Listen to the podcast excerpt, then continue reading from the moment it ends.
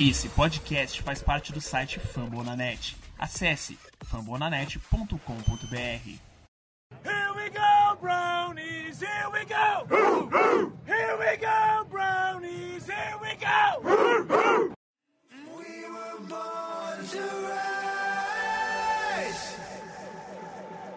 We were born to rise. So what you know about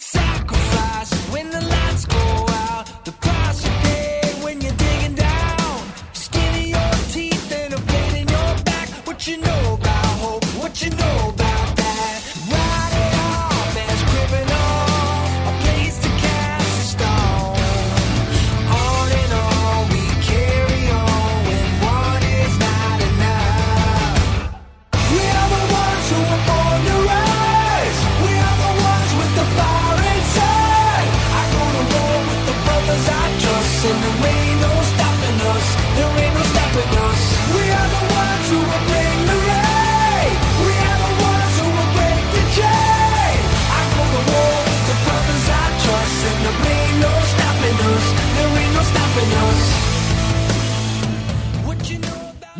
Here we go, here we go, Brownies. Eu sou o Eber Barros e nunca critiquei Baker Mayfield. Here we go, here we go, Brownies. Eu sou Marvin Abreu e pega no meu Baker e balança.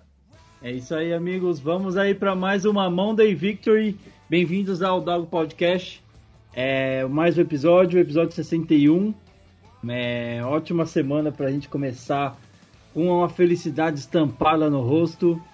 É, os episódios de Monday Victory aqui são os melhores que tem, né? Já, já apresento para vocês aí nosso convidado, Marvin Abreu, que é o, o cara que faz os conteúdos lá no, naquela página bonita, Cle Browns Brasil com Z, e que tá sempre aqui comigo trocando esses passes, batendo essa conversa muito legal que vocês acompanham aqui toda semana. Marvão, por que os episódios de Monday Victory são tão especiais assim? Porque eu não tô acostumado a vencer. Ah, é uma nova era pra nós, né? Eu e tu, a gente tá. a gente- nem no melhor pensamento, depois da season passada, a gente sabia que ia, ia chegar aqui na semana 7, 5-2, hein? Olha, grandes vitórias. E aí, passando uma informação importante para vocês, vamos mandar aqui a lista de times que possuem mais vitórias do que o Browns em 2020. A lista começa com o Pittsburgh Steelers e o Kansas City Chiefs. E a lista acaba aí. É isso, meus amigos. Essa campanha do Browns é tão especial que a gente tá ali pertinho de equipes que são contenders aí pro Super Bowl. E eu acho que é por isso que é tão difícil de acreditar no que o Browns tem feito até agora, né, Marvin? É, é muito bom estar vivenciando esse momento e também vendo o time crescer e amadurecer, né? A gente sabe que, diferente desses times, o Browns ainda tem muito a crescer. Esses times já são times jogando com provavelmente a maioria dos seus jogadores no Prime, com uma estratégia já uh, win now, né? Como o, o Ravens fazendo trocas, o Steelers ano passado trocou a primeira rodada pelo Fitzpatrick, o Chiefs dando grandes contratos. Então, e o Browns Bell ainda também, né? o Browns, é, trazendo o Bell agora, o Browns tem é, jogadores muito novos, até acho que às vezes deve ter um elenco bem mais novo do que esses times, arrisco a dizer. O Browns, disparado, é o time que mais tem cap space dos times que estão brigando em relação ao número de vitórias, né? E, e também tem um elenco que tende muito a crescer, tirando que é o único time desses daí que estão muito bem com eh, um treinador novato. Então, um treinador novo na equipe, não, não necessariamente novato, mas novo na equipe. É, primeiro ano de head coach dele também, né? Então Primeiro. acho que é novato, sim, né? É, então a gente. O que a gente tem para acrescentar disso é o potencial de crescimento ainda é muito bom. É bom a gente ver. É bom a gente ver os, né, os resultados agora, mas saber ainda todo o potencial que a gente tem para crescer é melhor ainda. Tá certo, Marvão. Então, pra gente é, encerrar aqui o nosso bloco de introdução, a gente vai passar antes a notícia que deixou essa segunda-feira de vitória mais menos é, menos feliz, digamos assim, mais difícil de comemorar. O Del Beckham, que sofreu uma lesão logo no começo do, do jogo, se eu não me engano, foi a segunda jogada ofensiva do, do Browns na partida. Uh, foi, foi diagnosticado hoje, depois do, de um exame, com um rompimento do ligamento cruzado anterior do joelho esquerdo, né? É, eu confesso para vocês que no jogo, na hora que aconteceu ali, eu não tinha visto exatamente o que é, o que, o, o, que a lesão era naquele joelho, né? O ponto onde aconteceu a lesão. Eu achei que era alguma coisa na hora que ele pula e, e tromba com o, com o Treter, né? Que também acabou se machucando no, no, no lance, mas voltou para o jogo é, alguns snaps depois. E depois, quando começaram a mandar os zooms, as câmeras lentas do lance mostrando ali a estilingada que o joelho dá quando ele tenta frear, aí você realmente começa a ficar preocupado e você começa a torcer, né? Imaginando que, ah, não, putz, não vai ser nada, não sei o quê. E aí, agora, segunda-feira de manhã, é, que o Odell Beckham está fora da temporada. Grande perda. O Odell, que a gente já falou tudo que a gente podia no último podcast, de tudo que ele poderia acrescentar e o que a gente espera para ele, mas que ele volte 100% temporada que vem e possa ajudar o time do Browns que já vai estar tá mais amadurecido e acostumado com vitórias, né? A gente sabe de todo o potencial que o Odell Beckham tem e de tudo que ele pode trazer pro time do Browns, né? Se ele tiver com a cabeça no lugar e tiver afim de ajudar o Browns e, te, e o joelho dele voltar 100%, que é o que a gente espera para um grande atleta que nem ele, com todo o talento do mundo, vai ser sim muito importante na nossa temporada do ano que vem. Lembrando que é mais um nosso time está rendendo bem e é mais um jogador que ainda tem para entrar no nosso time ano que vem, né? A gente tem uh, Curtis Weaver, temos um, Odell Beckham Jr. agora, Grandelpit, então... Billings, tem vários nomes que optaram até por não jogar essa temporada, né? Exatamente. Delpit, grande Delpit, que também se machucou no começo da temporada e tá fazendo uma falta tremenda. Então, é aquela coisa, né? O futebol americano não acaba esse ano. Uh, ele continua ano que vem e para mais temporadas. Então, é, a gente pode dizer que a gente tem o Odell Beckham Jr. no nosso elenco para a temporada de 2021 e isso é muito bom. É, a gente vai falar mais sobre o Odell. Tem até o bloco de perguntas, tem bastante gente perguntando sobre ele, então a gente vai deixar para falar um pouquinho mais sobre isso mais para frente, tá? Continua com a gente aí, a gente encerra o nosso bloco de introdução. Chegou a hora de falar de coisa boa, chegou a hora de falar de vitória. Browns vence o Bengals e agora está com cinco vitórias e duas derrotas, meus amigos. Continua com a gente, a gente já volta pro bloco de análise pós-jogo contra o Bengals.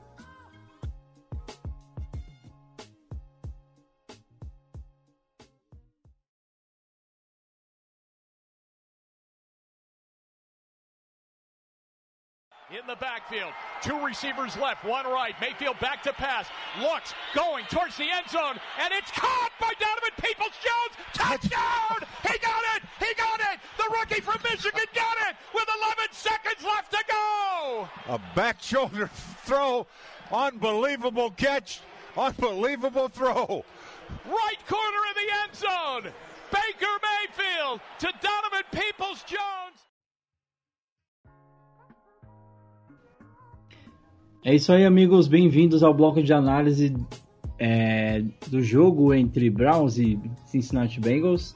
É, o Browns viajou até Cincinnati, né? Uma viagem, um passeio, vamos dizer assim, porque Cincinnati fica ali pertinho de Cleveland, né? Algumas horas, algumas horinhas de carro. E, e foi até Cincinnati jogar contra o Bengals no Paul Brown Stadium, pelo que seria a parte 2 da Batalha de Ohio, né?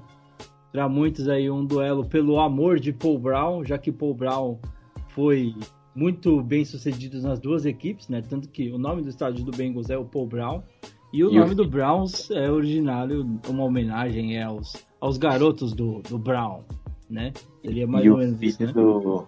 E o filho do Paul Brown é dono do Bengals. Exatamente. Exatamente. É, um, é, é para você ver o quanto esse cara foi especial para essas duas franquias, né? Ele revolucionou a liga, né? Criou a Face Mask, criou o Combine, criou um monte de coisa. Se a gente for ver o que o- tudo que o Paul Brown fez pra liga, a gente tem um podcast especial só pra ele. Que seria uma boa.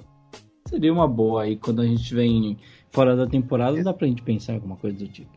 Mas falando de Browns e Bengals, então a gente fala agora da vitória do Browns, que ganhou as duas batalhas de, de Ohio. A primeira por 35 a 30 em Cleveland e a segunda nesse último domingo por 37 a a 34, desculpa. É, passando para o recorde de cinco vitórias e duas derrotas. É, fora de casa, o Browns tem duas vitórias e duas derrotas, né? As duas derrotas é, em confrontos de, de divisão, né?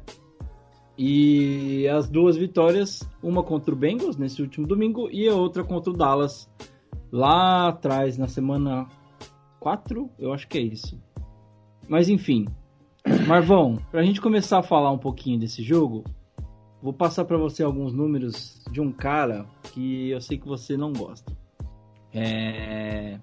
22, tem... é... 22 passes completos de 28 tentados, 297 jardas aéreas, 5 touchdowns lançados, uma interceptação pra não, não sair do padrão ali. Acho que você sabe de quem que eu tô falando, né? Sim, Baker fucking Mayfield. Cara, que jogo, que jogo espetacular, né? Que jogo pra dar confiança. Exatamente. O mais engraçado desse jogo, a gente não quer dizer, ah, a gente disse, não sei o quê, porque os nossos palpites aqui são uma gota no oceano de tudo que os caras fazem, né? Mas que bom a gente ver as coisas que a gente fala acontecerem, né? E também ver que eles veem, né? E que os caras estão trabalhando muito lá. Então é muito bom ver o Baker Mayfield bem e vai ser um prazer a gente estar falando aqui hoje no podcast de tudo que o Baker fez e, e de tudo que a franquia, né? Todos os jogadores do ataque, da defesa, nem todos, mas é muito bom tá, da gente poder estar falando isso hoje. Que E jogo aí, de também Baker, né, Ever? Que jogo, que jogo. E assim, que virada de mesa, né? Porque é, eu acho que até pra gente. é, a gente vai falar um pouquinho mais da, da história do jogo. O, pra, pra quem gosta dos números aí, né? O quarterback rating de 97.3.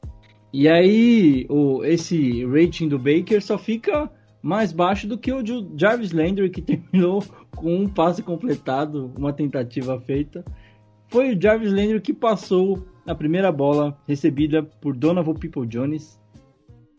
E assim, que legal, né? Tipo, ver o carreira. Jones começando a ser envolvido, recebendo o primeiro passe de um líder nesse grupo de receivers que é o Landry, né, Ben- o Marvin?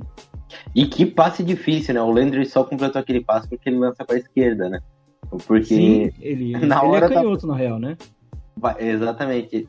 Na realidade ele é direita, mas lança com a esquerda. É, é, um, é meio confuso ali, né? Tipo, ele- já até falaram sobre isso em, em algum do NFL TT, né? Do Browns. Que ele é direito, mas ele lança com a esquerda e tal. Ele até te- teve matéria sobre isso. O, o Landry, numa jogada bem arriscada, né? Que não tava entrando nada e o Stefanski aí que começou tudo, a genialidade do Stefanski, o que a gente tem que falar do Stefanski hoje em relação ao tudo que ele entregou de abrir o playbook, né? Abriu a caixa de Sim. ferramentas e trabalhou.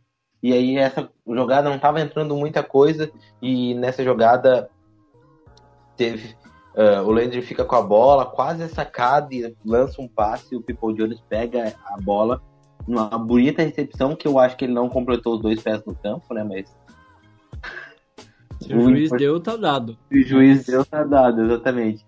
E o importante é que na última ele completou, né, que todo mundo teve revisão, ele completou e completou bem com os dois pés no campo, né? Exatamente. Mas esse tanto nesse drive quanto no drive subsequente, o Landry, Landry muito importante, muito importante, o grande líder de coração desse time, Jarvis Landry.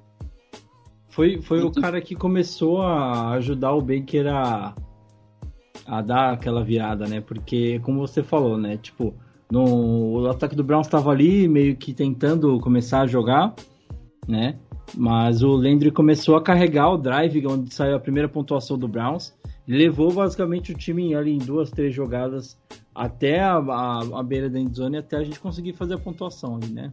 Lembrando que antes disso, né, teve o primeiro drive, ele foi interceptado no segundo passe, teve o, seg o segundo drive, que teve uma corrida de 10 jardas do Karen Hunt e depois três passes do Baker uh, sem sucesso, né?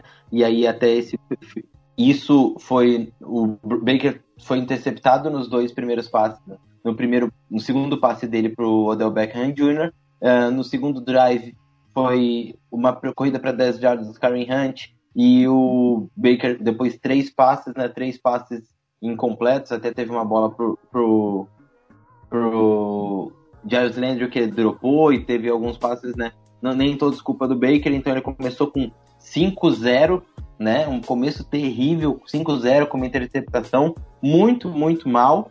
E que resiliência, né, para dar a volta por cima e depois acertar 22 passes seguidos, né? Podemos dizer 23 passes seguidos porque é, ali contou o Spike como um, um passe não, não completo. Ah, Mas disso tudo, né? Então, acompanhando o desenvolver do jogo, a gente vê primeiro drive ruim, com interceptação, segundo drive praticamente o three and out, né? E cinco, primeiro tempo, o primeiro quarto de jogo horrível e o Baker muda completamente. E não foi uma mudança uh, clique, apesar de parecer, mas aí que vem a grande chave. E o Baker, ótimo, óbvio, foi gigante, resiliência, entregou tudo que se pedia dele. Mas a grande chave, o ponto crucial que eu quero levantar é aqui é que não foi o gameplay, mas que fucking uh, play calling do, do Stefanski. Eu não digo que foi o gameplay, porque eu acho que ele mudou completamente o gameplay depois daquele começo. Não completamente, mas ele teve depois que trazer. Depois da saída do Beckham também, né? Teve depois que... da saída do Beckham e depois daquele começo desastroso do Baker. Cara, o play calling, ele começou não usando muito o Baker, e aí começou a envolver, e aí as coisas foram andando, e aí o Baker começou a soltar, e aí teve um passe, e aí as coisas vão crescendo, vão crescendo, ele tomou confiança, touchdown, um touchdown pro, pro menino Tyrant uh, Harrison Bryant. E aí as coisas foram crescendo e os passes mais difíceis foram entrando. Que play calling, que play calling impecável. Que mudança durante o jogo o amadurecimento do Stefanski é gigantesco, rápido. A curva de aprendizado dele como head coach é muito rápida. Assim, ó, muito legal ver isso, muito legal e, ver isso. E o, é uma coisa que quem tá na sideline, né, Eber? As pessoas o, comentam normalmente quem tá ali no campo, mas ver a mão do Stefanski agindo tão bem assim é é uma dádiva para quem é torcedor do Browns e teve head coaches tão porcos nos últimos anos. E uma coisa que eu acho que é legal a gente até comentar que é, essa mudança, né? Essa, essa é, como é que falo? Uh, essa, é, a forma como ele conseguiu mudar o jogo, né? Se adequar ao que estava acontecendo e fazer, fazer diferente e fazer melhor, é, vai, vai, muito de encontro a tudo aquilo que a gente criticou na semana passada, né? Do jogo contra os Steelers, onde ele se viu ali, de certa forma, preso, né? No, no sistema defensivo do, do Mike Tomlin e não conseguiu ter reação, né? Não conseguiu fazer o time bater aquela defesa, né? E agora ele vem uma situação onde o, o Browns começou muito mal, é, não estava conseguindo é, impor o seu jogo e aí consegue falar, cara, eu vou mudar e consegue fazer o time começar a rodar, né? Ele abriu a caixa de ferramentas total. Isso que tu falou perfeito tudo que aquilo que a gente pediu do jogo contra o Steelers que ele não entregou e que a gente comentou na semana passada, hoje a gente tem que elogiar, porque não é porque deu certo, porque a gente podia ter perdido esse jogo e o gameplay dele, tanto é que a gente falou durante o jogo, né? O gameplay dele tava impecável, a gente podia ter perdido esse jogo, mas Passou tudo bem que perto, ele fez, inclusive, né? Exatamente, muito perto. Tudo que ele fez, cara, uh, ousadia quando tem que ousar, segurança, traz, ó, foi interceptado, agora segura. usou screen que a gente, que a gente não usa. A gente pediu semana passada. Semana passada e teve screen. Acionou o Hunt em passes. uh, corrida por fora. Cara, que, que, que jogo de Kevin Stefanski uh, chamando as jogadas uh, pro Browns, né? Parabéns para ele e pro Alex Van Pelt, que, cara, impecável, diria. Impecável o, o turnaround que eles deram no Browns do segundo quarto para frente, né? Óbvio, Sim. o Baker executou muito bem, mas muito também tá nas costas do, do play calling. Uh, paciente, uh, perfeito, é, é só elogios pro que o Kevin Stefanski fez, né? Envolvendo todo o ataque. Então teve bola no Donovan People Jones, teve bola no Higgins, teve bola no Lantry, teve bola no Njoku, teve bola no Harrison Bryant. Praticamente todos uh, recebedores elegíveis do, do time. Teve bola no Karen Hunt. Praticamente todo mundo que ficou elegível para receber um passe uh, recebeu uh, uhum. um passe em algum momento. E o Baker. a gente ainda não vai falar de, de Odell Beckham Jr., mas quem sabe esse seja quando o pessoal fala ah, o Baker é melhor quando não tá com o Odell. A gente brincou até, mas o Odell é um dos melhores recebedores da liga e não faz sentido o Baker uh, ser melhor sem o Odell, mas é sem essa pressão de ter que alimentar o Odell Beckham Jr., o Baker abriu o campo e olhou para todo mundo, sabe? Parece que as leituras ficaram mais claras para ele. Tirou aquela aquela viseira de, de cavalo, né? Tá focado ali no Beckham, talvez. Talvez seja isso. Uh, alguns componentes aí que ajudaram o Browns a alcançar essa vitória, Marvão. A gente falou de alguns, né? Uh, você sabia que domingo era dia do dia nacional do Tyrande lá na, nos Estados Unidos, Marvin? Sabia, todos os o Brown levou isso a sério, como o Twitter Exatamente. do Brown. Exatamente. Todos os Tyrands com uma com uma camiseta, né? Block, pass. Uh... Não, é block, release, Re... e spike. Catch e spike, exatamente. Que bloqueia, é, sai da marcação, né? Que é ser o release. Uh, receba e depois na comemoração dá aquele spikezinho, taca, spike. a bola, taca ali a bola no chão.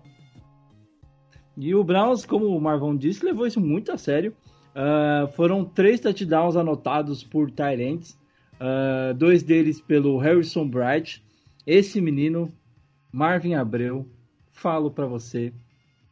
A gente falou muito quando ele foi draftado, né? principalmente você, que é um cara que mais cobre essa parte de draft que ele tinha um teto muito grande, tem um potencial gigante e todas as vezes que ele tem sido acionado, ele tem ido muito bem, independente da função.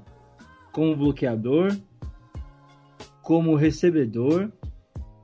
Cara, é, é bizarro. Bizarro. Dois, dois touchdowns para Harrison Bryant. Terminou o jogo aí com quatro recepções é, a mais longa aí para 35 jardas. E também o David Njoku, que a minha língua tá ardendo até agora, porque ele queimou a minha língua com um touchdown incrível, do nível que a gente espera do, do Ninjoku, né? É, a gente fala tanto da, do, da envergadura que ele tem, dessa, dessa, desse ponto forte que é receber bolas no alto e tudo mais. E o Baker lança uma bola muito contestada é, na hora eu falei, não, foi interceptação, velho. Não, não, não foi catch. Porque ele cai com a bola girando junto com o defensor. E aí, na hora que ele recebe e levanta, eu falei: Meu Deus do céu, eu não acredito que ele segurou essa bola. E uma das coisas que eu, particularmente, fico muito muito cri-cri com o Joko é que ele tem uns drops muito contestáveis, assim, né? Tipo, bolas que teoricamente são fáceis de pegar, ele que ele acabava dropando, né? Mas esse touchdown dele eu tenho que dar o braço a torcer, foi muito bom, foi muito bonito, Marvin. É, é incrível, uh, porque é, é, muito incrível a gente ver traduzindo tudo, aquele, tudo aquilo que a gente né, analisa e ver isso se, se traduzindo. E aí eu conversei com um grande amigo meu, Xande de Pilares, e o Xande de Pilares, eu perguntei, Xande, o que que tu achou do Harrison Bright? Ele falou assim, ó, meu coração está radiante, bate feliz, acho que é amor. Quando eu vejo ele, eu chego a sonhar.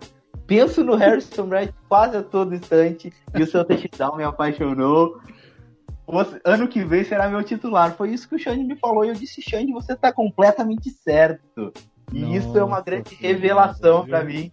Porque que incrível o jogo do Harrison Bryant, não só bloqueando, como recebendo touchdowns e passes. O menino é uma fera e tem tudo pra ser um, um grande Tyrande aí na liga pro futuro. Já tá sendo, né? Assumiu a posição no primeiro jogo dele como Tyrande titular, né? Tyrande número um. Ele fez isso, imagina. Imagina o resto. Tu acha que ele hoje tá à frente do Ninjoku?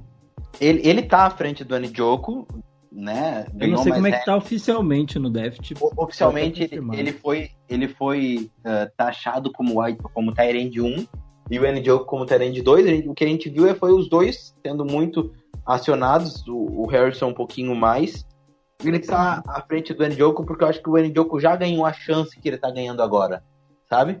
Agora a chance do Anidioco é de se provar novamente, não de... ah, a gente já foi visto o, onde o Njoku erra e onde o Njoku acerta. E o potencial dele. Então eu acho que ele tá na frente do Njoku porque tudo que a gente viu dele, a gente viu bom.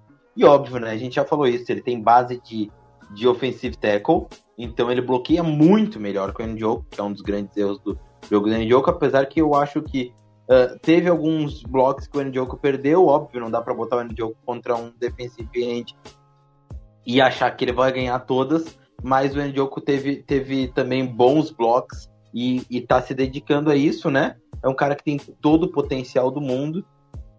E, eu espero que se. Imagina ter três talentos desse nível, né? E, e também valoriza o passe dele se a gente quiser trocar ele mais pra frente.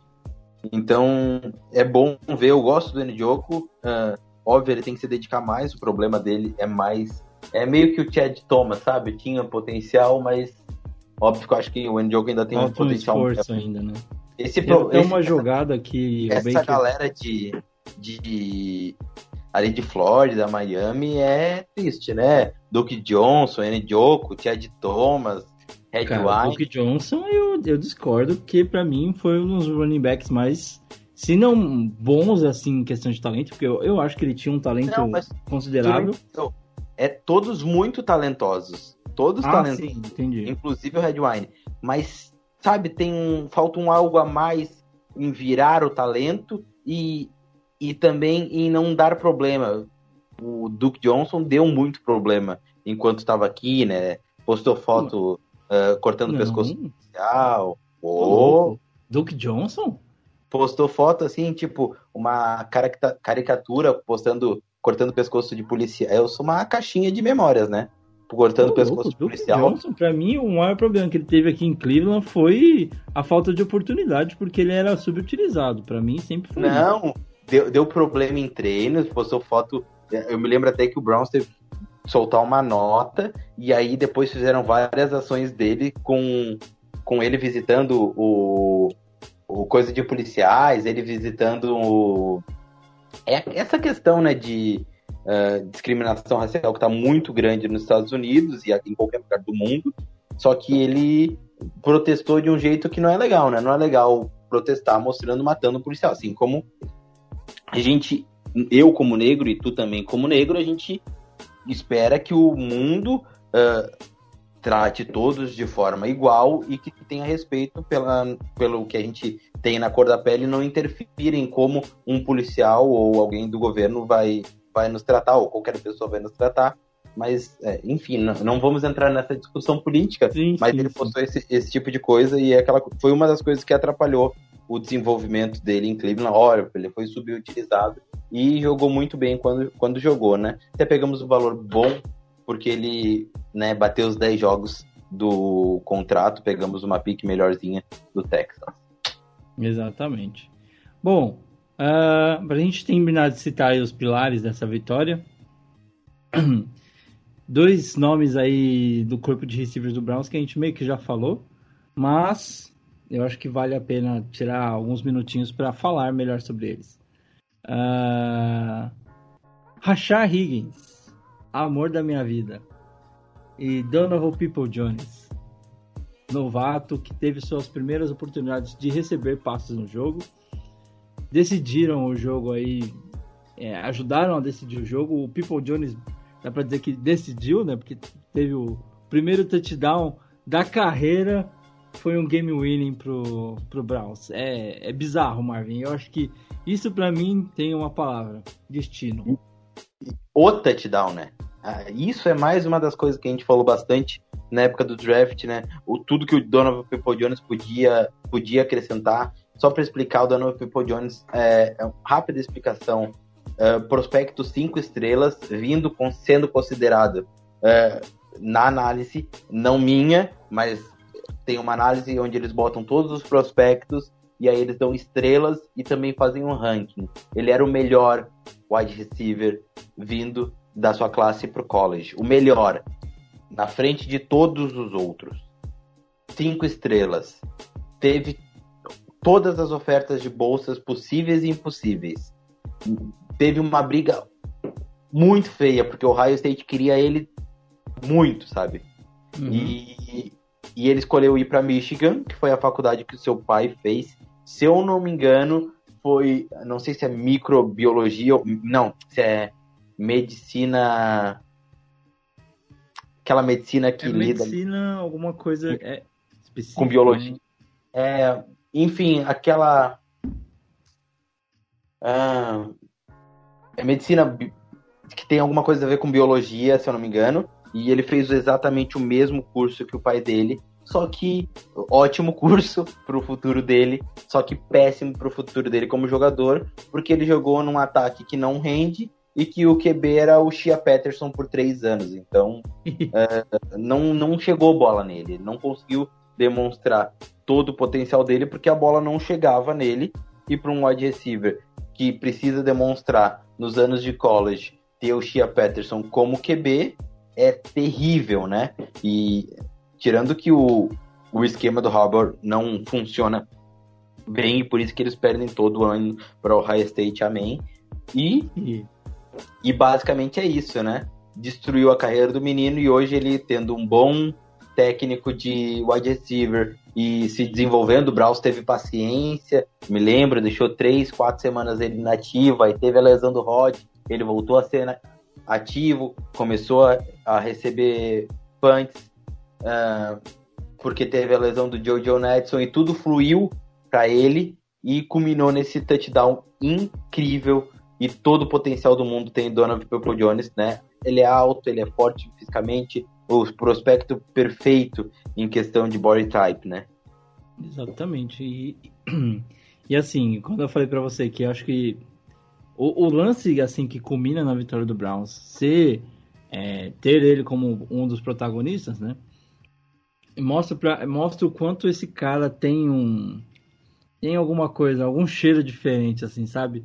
É, pode ser só ilusão desse que está muito feliz em comentar é, essa vitória junto com vocês aqui, mas eu acredito que tem, tem muita coisa boa para vir para Donovan People Jones, até aproveitando esse gap que vai que já está instaurado pela lesão do, do Beckham, né?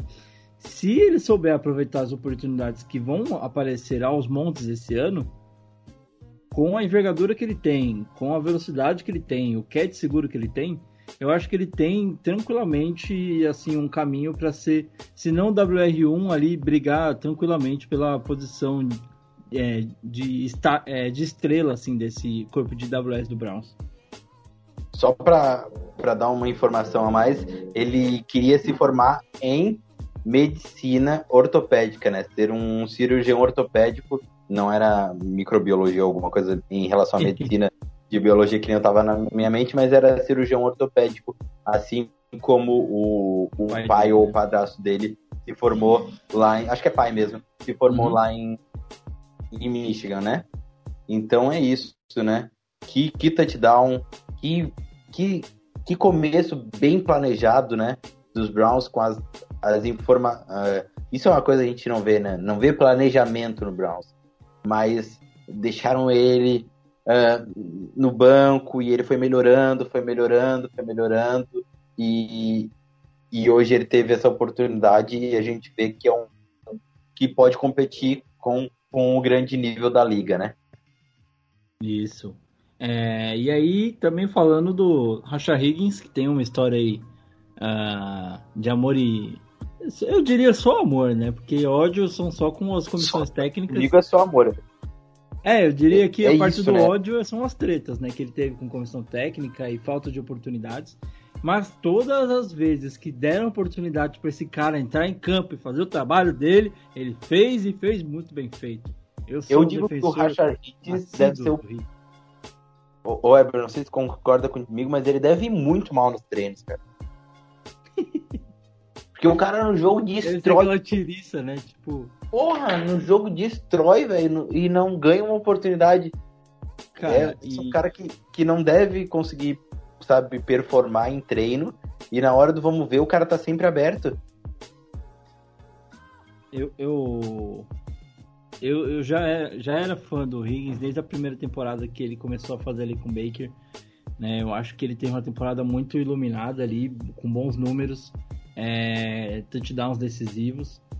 Ano passado, a única chance que ele teve de anotar um touchdown foi o touchdown que deu a vitória para o Browns contra o Bills, ou ajudou o time a, a caminhar para a vitória contra o Bills.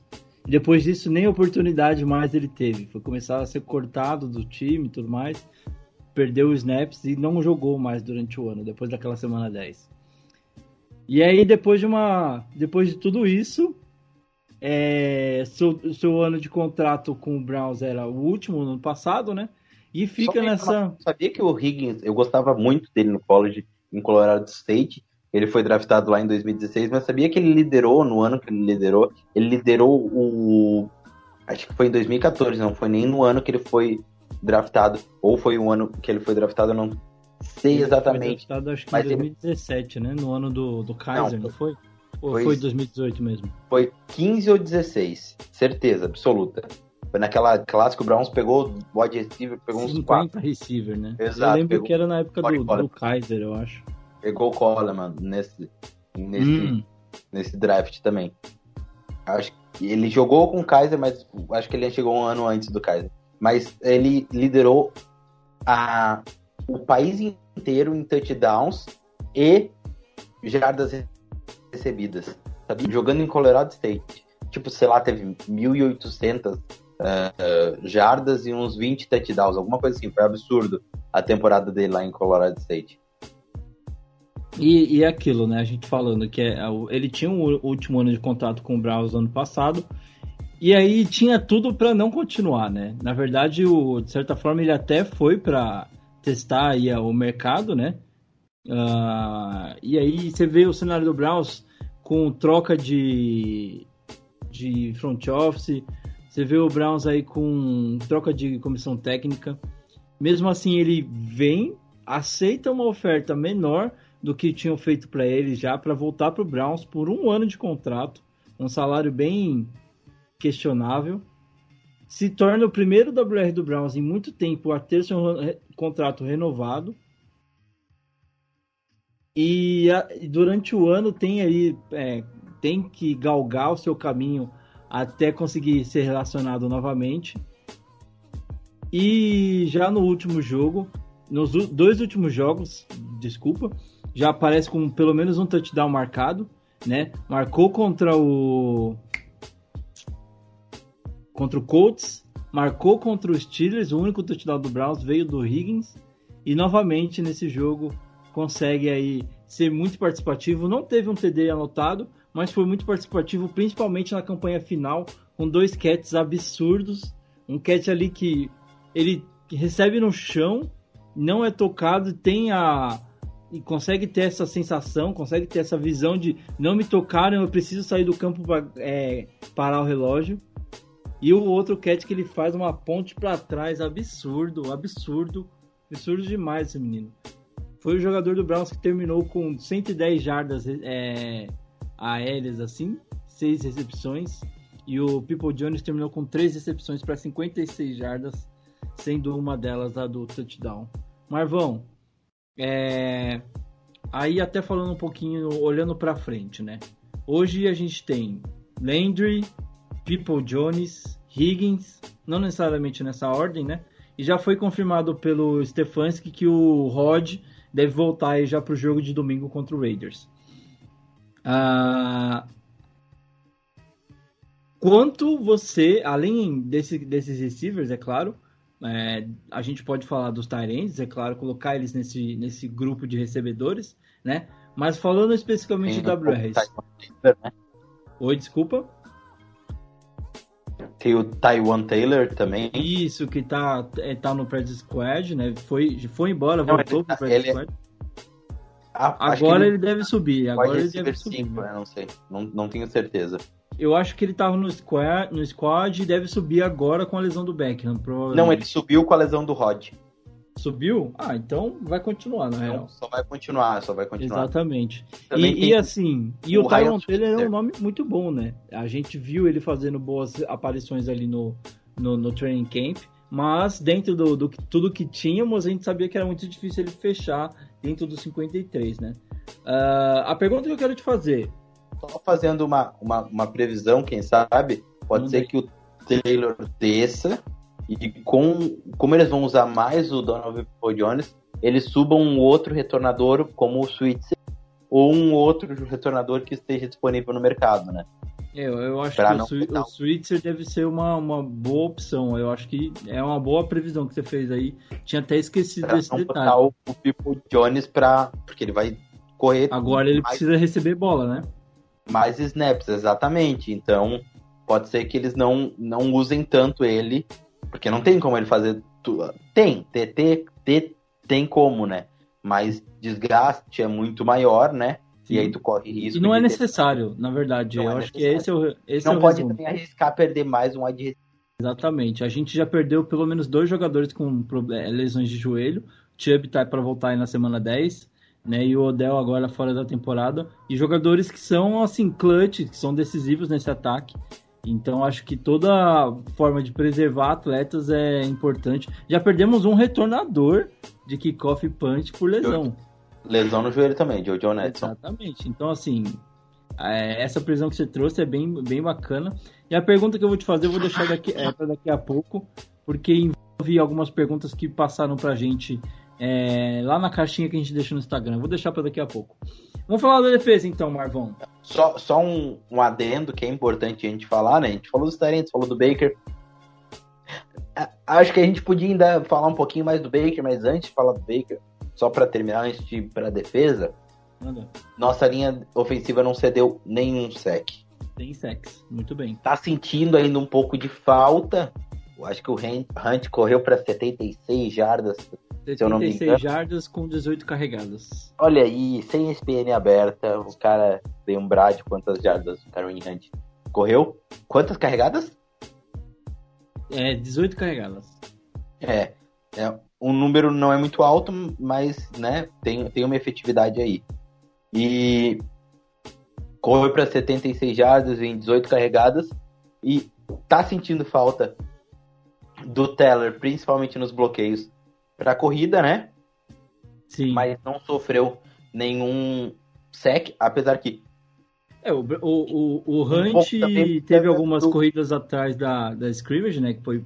Tomou o teco ali atrás do scrimmage. É, comentaram até isso no grupo, eu ia falar contigo, que eu fiquei até surpreso do Hunt terminar com 76 jardas totais, né? Porque ele teve muito teco atrás do scrimmage, né? é, os linebackers do. Isso é uma informação que muita gente falando, ah, o Baker fez esse jogo por causa que o, a defesa do Bengals, porque é contra o Bengals. Cara, a defesa do Bengals jogou muito melhor que a nossa. Muito. E com, com, com o desfalque do, do safety, eu esqueci o nome dele agora. Não, não foi do Bates, né? Que o Bates tava jogando. Foi do Willie Jackson, do cornerback. Ele mesmo, isso, Corner, desculpa. Então, Que é um nome bem forte na secundária do Bengals, né? sim, e tava com o seu melhor safety, tá. O Logan Wilson, eh, que tem problemas, a gente comentou no, no podcast pré-draft, né?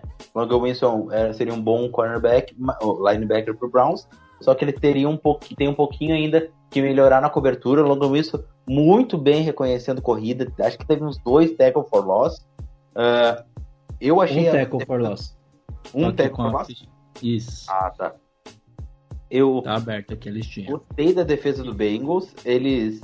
O Baker não tomou sec também, porque teve um passe no drive final pro Donovan People Jones que o cara já tava no pé dele. o passe de touchdown do último touchdown, o cara já tava encostando nele, então méritos do Baker de também soltar a bola rápido e, e... Que é uma coisa que a gente reclamava às vezes até, né? De segurar a bola Esse ali ano- quando já podia ter ano, soltado. Nesse quesito, é o que ele me- mais melhorou, né, Heber? Acredito eu. É evitar bola, né?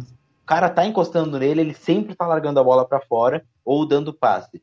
Muito dificilmente tu vai ver ele tomando a pancada sem olhar, como foi aquele que ele tomou ah, no Blindside, lembra? Uhum. Acho que naquele que ele se machucou. E, e para ele vai ser importante demais isso, né? Até por causa da lesão que ele já sofreu no, na costela, ele precisa se preservar agora. É, é bom ver a linha ofensiva dando essa proteção que o Baker precisa, né? É, nenhum sec, teve as pressões, claro que teve, mas não Mas teve nenhum sec. Sobreviveu bem, sobreviveu, a linha ofensiva sobreviveu bem. Exatamente. E assim, eu, eu até comentei com você, acho que te mandei uma mensagem em inbox durante o jogo. Eu falei, mano, o Teller tá fazendo muita falta, cara. Eu, é a única explicação pra mim de ver esse jogo corrido regredindo o quanto regrediu perto do que a gente tava conseguindo fazer, né? É o combo, né? É Nick Chubb e Wade Teller. E, e, tem, e assim, principalmente agora com a lesão do Beckham, a gente precisa muito voltar a correr muito bem com a bola, né? é muito importante porque não só isso, né? Tira a pressão que o Baker tá nos últimos jogos, porque desde o jogo contra. Desde o jogo que o. que o. que o Hunt se machucou, que foi, se eu não me engano, no começo do jogo contra a Indiana. O nosso ataque já não estava funcionando naquele jogo, porque a defesa contra a corrida do Indiana é ótimo.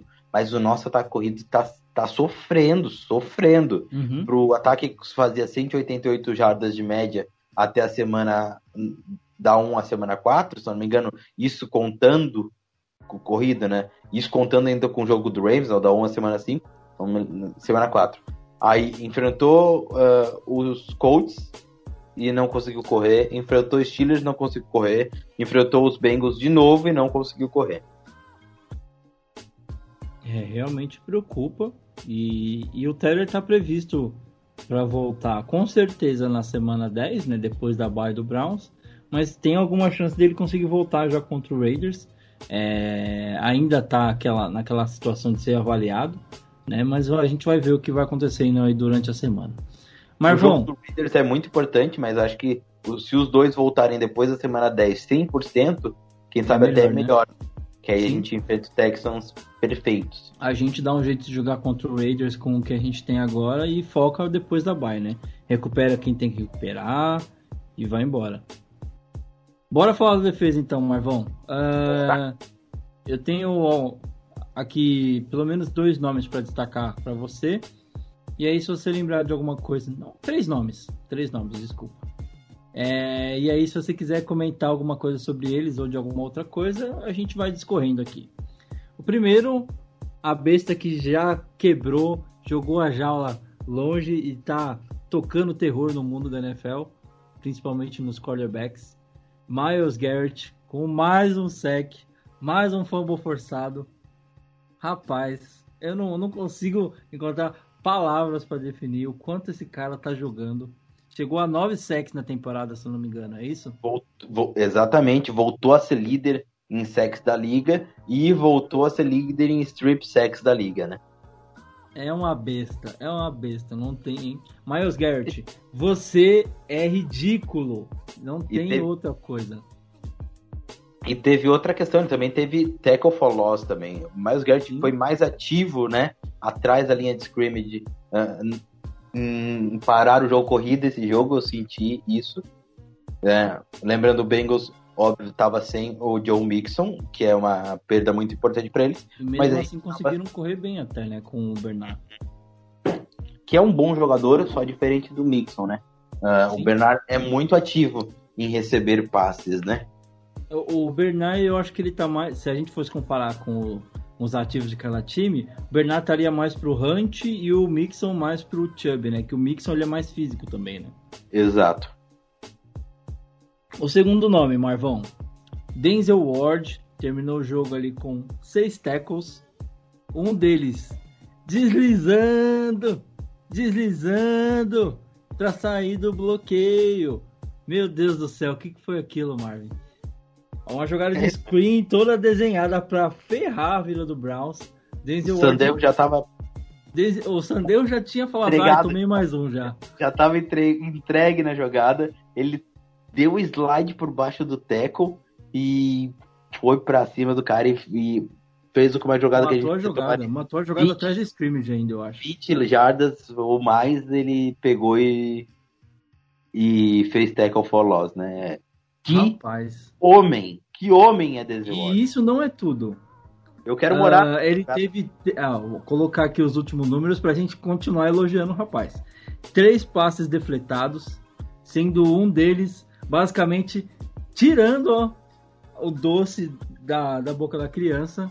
E a criança era ninguém menos do que AJ Green livre na endzone. Ele já tinha feito a recepção, já já estava terminando de fazer o domínio.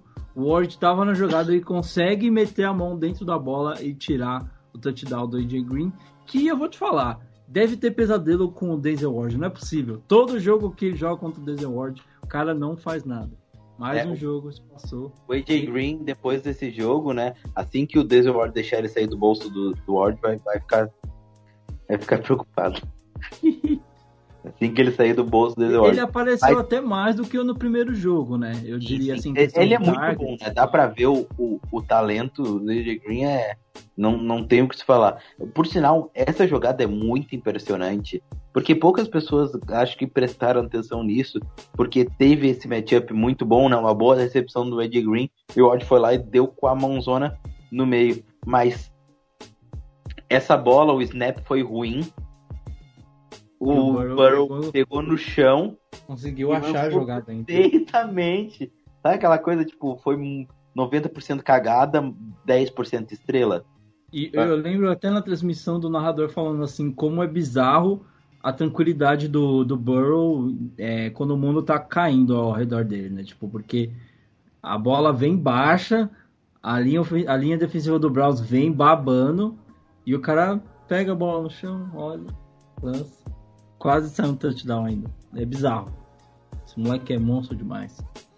Mas aí falando do, do, do Ward, é, terminou três passes defletados e esse principalmente contra o AJ Green, né, que ele atira o touchdown, mas também a primeira interceptação do jogo ele estava ali ajudando a atrapalhar, se eu não me engano foi ele que dá o desvio pro, pro Ronnie Harrison, que é o, um dos nomes que eu acho que a gente podia falar sobre, eu acho que era o meu terceiro nome inclusive, é, fazer ali a interceptação, né? Não, não foi o Eu Ronnie não- Harrison, desculpa, foi o BJ Goodson.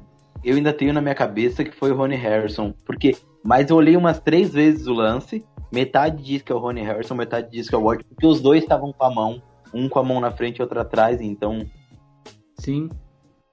Os dois estavam na jogada, né? Foi muito bom porque você viu que é, não tava aquela coisa de marcar grama e ao mesmo tempo eles conseguiram atrapalhar o, a linha, a, cortar a linha de passe que o Burrow tava vendo ali, né? E aí vem o Chip e o BJ, BJ Goodson, que eu achei que ia continuar correndo. Ele falou: não, deixa eu tentar ajoelhar para garantir. E aí ele deu uma péssima posição de campo pro Browns começar. Mas tudo bem, foi interceptação. Acho que ele podia ter tentado seguir na jogada. Tinha até um espaço para ele ganhar mais algumas Ou- jardas. ou ele podia só ter ajoelhado na endzone, né? É porque eu acho que ele já recebe quase saindo da endzone. Ele tá não fez naquela, naquele movimento outra. correndo na progressão ali, né? Eu acho que ia ser difícil morrer dentro da endzone. não fez nenhuma coisa nem outra, BJ Goodson, mas interceptou que é o mais importante. De Good, o Goodson não fez nada, né? Mas desculpa, interceptou, tá bom. Ah, e o Rony Harrison, Marvão, é, teve, ah, teve até um- uma lesão em- num, num lance capital ali do que o Bengals conseguiu ali buscando a vitória. Mas eu, eu, eu gostei muito do- de mais um jogo do Rony. No lance que ele, ele cap- capitaliza o strip sack do, do Miles, né? Recuperando a bola incrível como ele você vê ali que, que o jogador é bom quando ele sabe recuperar uma bola que tá beirando a sideline para sair, né? Porque ali se ele recupera já encostando o cotovelo, alguma coisa do tipo, a bola já não era mais do Browns, né? Não, não valeria o fumble no caso. O cara criado em Alabama é outra coisa. É, Tu acha que o Nick Saban, se, o- se um cara desses deixa um fumble passar, o Nick Saban nunca mais bota o cara pra jogar. O cara é criado em Alabama, o cara tem que saber todas as bases do jogo. Isso que é o bom de jogadores com esse pedigree, né? Se o, Então- se o, o Terrence Mitchell dropasse aquela interceptação em Alabama, você acha que ele teria futuro? Mas ele ia ser o Waterboy. Ia ser reserva do Waterboy. Ia encher a água do menino da água. Exatamente. Nossa, que dro... que a gente defende às vezes o Terrence Mitchell, mas Ai, Eu Terrence acho Mitchell. que tá, é aquele lance que tá tão fácil que você não acredita e você vai com desprezo, sabe? Isso é uma máxima do futebol americano, uma máxima de quem treinou futebol americano em qualquer nível. Tu sempre tem que se preocupar em pegar a bola, nunca em correr. Depois, se tu tiver com a bola guardadinha embaixo do braço, com a pontinha da bola, uma dentro da palma da tua mão, a outra encostada no muque, aí tu corre. Mas enquanto isso, se preocupa em fazer o catch. Serve para defensor, serve para wide receiver, serve para todo mundo guarda a porra da bola e aí depois tu corre. Nego, a maioria dos drops e seja de defensive back ou de wide receiver é porque o maldito do cara tá pensando em correr quando não tem a bola guardada ainda. É. E eu posso falar muito bem porque já dropei muita bola nessa. Eu costumava falar que a bola mais fácil é a bola mais difícil, porque é aquela que você menospreza. Dá... Como é que é a palavra? Desleixo? Não é desleixo. Desleixa, É exatamente. desleixo? Bom, vamos colocar desleixo então. E aí você, tipo, ah, vou pegar, pode ficar tranquilo. E aí caga tudo, né? E mais algum nome, Marvão, que dá pra gente destacar aí falando de defesa? Que, no geral, Sheldon teve Richard uma. jogou muito bem, né? É um cara que a gente, como o DT não faz muito. a- até não sei se ele tem al- alguns números, mas acho que ele deve ter feito. Então, são sete tackles totais, ah, Nossa, sendo cara, três solos, totais é, meio sec e um tackle for loss e meio. Olha aí, então. E dois QB eu- hits ainda. Ó. Eu me lembro de um dos QB hits. Mas eu, eu gosto muito do Richardson e normalmente não se dá muito ah, Valor, né?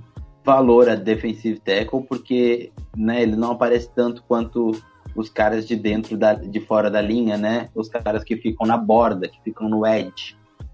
Então, ah, quando tu, tu vê o Richardson, é um cara que colapsa bem o pocket, é um cara que para bem a corrida e é muito importante pro Browns. Muito, muito importante. A liderança dele, o jogo dele e tudo que ele entrega parando a corrida e colapsando o pocket por dentro. Então, gosto do Richardson, fez bons jogos, os números, E é um cara que sofre até- bastante com lesão. até os números né? são melhores do que eu imaginava, né? Porque a gente vê na análise, a gente vê no tape e no jogo, mas números deles estão muito bons. E- Ele acaba sofrendo bastante com lesões até, né? Eu acho que talvez pela posição, por ter muito contato ali, ele tá no meio da trincheira, né? É difícil Jogar, não. jogar na linha é muito pesado. As sujeiras que devem rolar ali, não tá nem escrito, mas enfim. E aí falando da atuação da defesa no geral, Marvão, eu coloco pra ti essa preocupação, que a- a- até acho que a gente pode entrar mais profundamente no bloco de perguntas, porque tem bastante perguntas sobre isso. Mas como a defesa do Browns tem, é, de certa forma, complicado jogos que aparentemente não precisavam ser tão complicados assim, né? É, é, falando até do Mitchell, a gente falou da interceptação dele. Se ele ma- consegue anotar aquela interceptação, provavelmente tinha uma pick six se desenhando ali na jogada, porque ele tinha muito campo para correr e poucos caras para buscar. acho que caberia o jogo ali, porque foi no drive que eles viraram Sim. e não tinha muito tempo no relógio, né? É, dali você pega o Baker, faz uma campanha correndo, gasta o relógio e acaba o jogo. Mata a partida. Mas dali, da Int, é, o, o Bengals consegue se recuperar, faz o TD da virada e deixa o Browns ali numa situação muito complicada. É, então, assim, ah, sofrendo muito contra o jogo corrido, isso falando que a gente não estava jogando contra o running back titular do, do Bengals. O Giovanni Bernard é muito bom também? É muito bom também. mas não é o John Mixon. A gente não deveria ter tido tanto trabalho quanto a gente teve. Uh, eu, eu, eu acho que dá para destacar negativamente também a facilidade com que os recebedores do, do Bengals estavam encontrando para receber passes no meio do campo. O grupo de linebackers eu acho que ainda está precisando se acertar nessa parte de cobertura, porque o que o, o Tyler Boyd, o que o T, é, acho que é o T. Higgins, o que o, o Green também a, conseguiu receber algumas bolas ali no meio do campo, a festa estava sendo feita. O Tyler Boyd terminou com é, 11 recepções para 101 jardas e um touchdown anotado. AJ Green, 7, jar 7 recepções para 82 jardas. E o T. Higgins com 5 para 71 jardas. Então, assim, são números grandes que preocupam. Né? Até o, o Tyrande, o Drew Sample, terminou com 5 recepções para 52 jardas também. Então, assim, só, esse só... meio da defesa do Browns é uma coisa que tem sido é, assim, um ponto onde os times estão buscando encontrar ali, né? Quando não é no, no fundo, achando as brechas do Sanderro, eles vão, conseguem achar pelo meio, né? Os Serentes vinham numa melhora, mas só. Uh, aí vou deixar um easter egg pra vocês. Só esse. Esses números do sample é uma amostra né, do que a nossa defesa pode sofrer.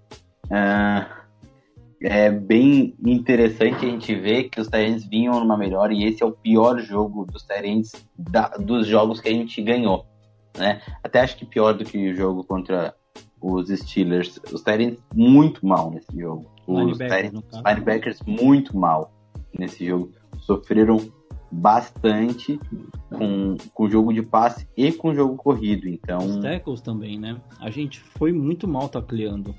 Tanto que, o, o, se eu não me engano, não sei se é o último ou o penúltimo TD do, do Bengals, que o, o Redwine faz um tackle bizarro, ele mais empurra o cara do que tacleia. Não sei se ele foi tentar completar um tackle. Tudo bem que Acho antes dele já cara, tinham errado cara, três tackles. O cara errou o tackle e ele perdeu a. a o hit, não, né? não, é, não é passando pano pro Redwine que ele foi errado, né? Claro, o cara tem que identificar. O cara perdeu o tackle e ele perdeu o tempo porque ele não achou que o cara ia, ia para aquele lado, né? Passar, tirou a, o ângulo dele. E antes dele já tinham pelo menos uns dois, dois três tackles que já tinham sido errados, né? Então, assim, é, como o Browns tem sofrido com essa questão de tackles, eu acho que alguns jogos atrás foi melhor, tava caminhando alguma coisa de tipo, olha, estamos resolvendo. Mas aí agora a gente vê contra os Steelers sofreu bastante, contra o Bengals sofreu muito. Então, assim, é, é um ponto realmente preocupante para o time no geral, porque a gente fica nessa coisa, né? O ataque vai, o Baker inspirado num dia desse, vai, garante os pontos, mas a defesa entrega tudo do, do outro lado. Então fica essa preocupação, né, Marvin? Sim, até porque é, seria uma pena com tudo que o ataque fez, produziu, a defesa entregar, né? Você acha que vai ter um jogo que o, o ataque vai produzir pra caralho e a defesa vai segurar tudo? Espero que seja contra o Raiders, né? Vai precisar. vai precisar e eu acho que vai ser um dos grandes desafios dessa temporada aí. Marvão, pra gente caminhar pro final do nosso bloco de análise, vou deixar para tu, se tiver algum último destaque que tu queira fazer geral aí ou específico, pode ficar à vontade, cara. Destaque individual e específico uh, vai para o coach staff que vem fazendo um grande trabalho e, e levar o time do Browns. Uh, essa franquia que todos nós sabemos que sofre tanto, que não tem mais um DNA vencedor que outrora teve, que sabe, parece que o Browns, eu disse no meu jogo, eu quero uma coisa, eu quero uma sorte virando para mim, porque a gente sofreu tanto já com uh, head coaches e coaching staffs disfuncionais e a gente vê o, que o Stefanski falou. Eu quero trazer, se quiseres botar o áudio, Weber, mas basicamente ele disse no final do jogo great team win e, e falou para eles assim, ó, uh, não vamos perder o foco que a gente tem mais uma semana agora contra os Raiders e eles vão vir na nossa casa e a gente tem que entregar não, não, não, sei exatamente. Ele fala da Bay, né? Para não perder o foco, porque a Bay ainda tem mais uma semana antes da Bay. Ainda tem mais uma semana antes da Bay. E ele falou assim: ó, vocês precisam fazer o resultado de vocês no domingo, que depois tudo que tem para trabalhar na Bahia eu tomo conta. E aí eu vou pensar, depois eu vou entregar uma coisa tipo boa para vocês. Ele disse assim, ó, eu vou melhorar vocês na Bahia, mas agora vocês têm que me entregar uma vitória no domingo em casa. E isso é muito importante, sabe? Sem show, sem show. Ele falou muito pouco, falou preciso, mantém o time com os pés no chão, não é aquele, pô, sem show. Seriedade, trabalho, sabe? É, para os 50 mil São Paulinos que tem no grupo do, do, do WhatsApp do Browns, ele falou que nem um Murici, aqui é trabalho, sabe? Só isso, é, vamos focar sem, sem putaria, não, não, não tira a... O foco, né? O foco e vamos trabalhar, não importa se ganhou, meio que Bill Belichick, sabe? Ah, Bill, o que você acha desse título que você ganhou? Ah, que bom então. A gente tem que. Eu tô focado em. na off-season. É. tipo, o cara acabou de ser campeão do Super Bowl e tá focado na off-season, sabe? Tipo, o cara vive. Acabou a temporada, beleza. Parabéns. E, tipo, óbvio, né? A gente espera ver o Stefan dia lá. Eu tô uh, levando a um nível muito mais alto, mas em questão de brincadeira. Mas é muito bom ver que a seriedade do Stefanski, o que ele, ele a gente tem pontos a criticar. Tem é, pontos é, eu a... ia até falar em relação. Não, talvez não Stefanski, mas a minha preocupação maior, no geral, do contra Steph tem, tem sido do, do que a gente falou agora há pouco, né? Do lado da defesa e o trabalho que o Joe Woods tem feito até agora, né? Com decisões aí questionáveis de draft, né? De, de elenco. E em alguns, em alguns momentos, eu diria, algumas chamadas questionáveis também. Não sei se isso tem te preocupado. É, ele começou a usar mais blitz e foi efetivo. Acho que o Browns usou mais blitz. Ele estava muito agressivo nas blitz nesse jogo contra o Bengals. Foi mais agressivo nesse jogo contra o Bengals do que foi na temporada inteira. Que teve mais blitz hoje do que no resto da temporada. E isso é legal de ver, que mostra que ele está atento às melhoras do time. Mas ainda startou o Sanderro ele usou um pouquinho mais o Malcolm do que ele vinha usando. Acho que ele já no segundo snap, o Malcolm teve uma jogada de impacto. Malcolm Smith, linebacker. Sim. Ele tá sem alguns nomes na defesa, né? A gente, a gente sabe disso e isso tem um reflexo na, na qualidade. Mas o acho que agora. É que ele não usa os nomes que a gente quer que ele é, né? Tem um pouco. Eu, eu falei muito disso no grupo, que eu vi muito o revezamento do, do, do Ronnie Harrison, do Carl Joseph e do Red Wine, mas vi muito pouco sendo revezado com o Sanderro. Eu não sei que, que ele tem com o Sanderro. Se é um pacto, alguma coisa do tipo. É não muito... sei qual que é a importância do Sanderro para esse esquema. Qual que é a confiança em um veterano, sabe? Acho que essa é a questão, sabe? É, é, é o bruxo dele. Mas é, a gente não concorda, mas ele tem os seus motivos. Eu discordo totalmente. Não queria ver tanto o Sandeiro, a gente já bateu nessa tecla. Sandeiro mais um jogo entregando. Eu tava dizendo assim, ó. Eu tava dizendo assim, ó, já sei que eu vou falar do podcast, falar, eu vou abrir o podcast falando assim, ó. Eu avisei, uma hora a gente ia perder por causa do Sandeiro. Mas não foi dessa vez, né? Uh, e assim, foi a jogada que ia, ia dar a vitória pro Bengals, né? É, não só essa, né? Mas é que essa realmente... era, foi, ia ser realmente o que algo... você falou, né? E, Entregar e, e, ele entregou, né? Ele fez a parte dele, né? Só o, o ataque não fechou, né? Ele, ele fez a parte dele. Ele foi lá e entregou. Leitura atrasada, foi teco nas pernas. Quando ele precisava era dar um hit no cara. Sabe, não esqueceu onde é que tava o scream, de onde tava o first down, porque ali era tentado, sabe, foi, foi mal. E, putz, enfim, mas aí também vai um ponto, antes da gente ir para a questão de perguntas, dos últimos blocos, é, eu quero deixar um ponto importante aqui, que a torcida cobra muito, e acho que a gente vai ter perguntas sobre isso, então não vou me estender. Mas agora é o momento, o Browns tem tá 5-2, então é uma realidade os playoffs. A gente concorda isso, tem ainda três jogos bem tranquilos de ganhar, bem tranquilos, Jaguars, Jets e Giants.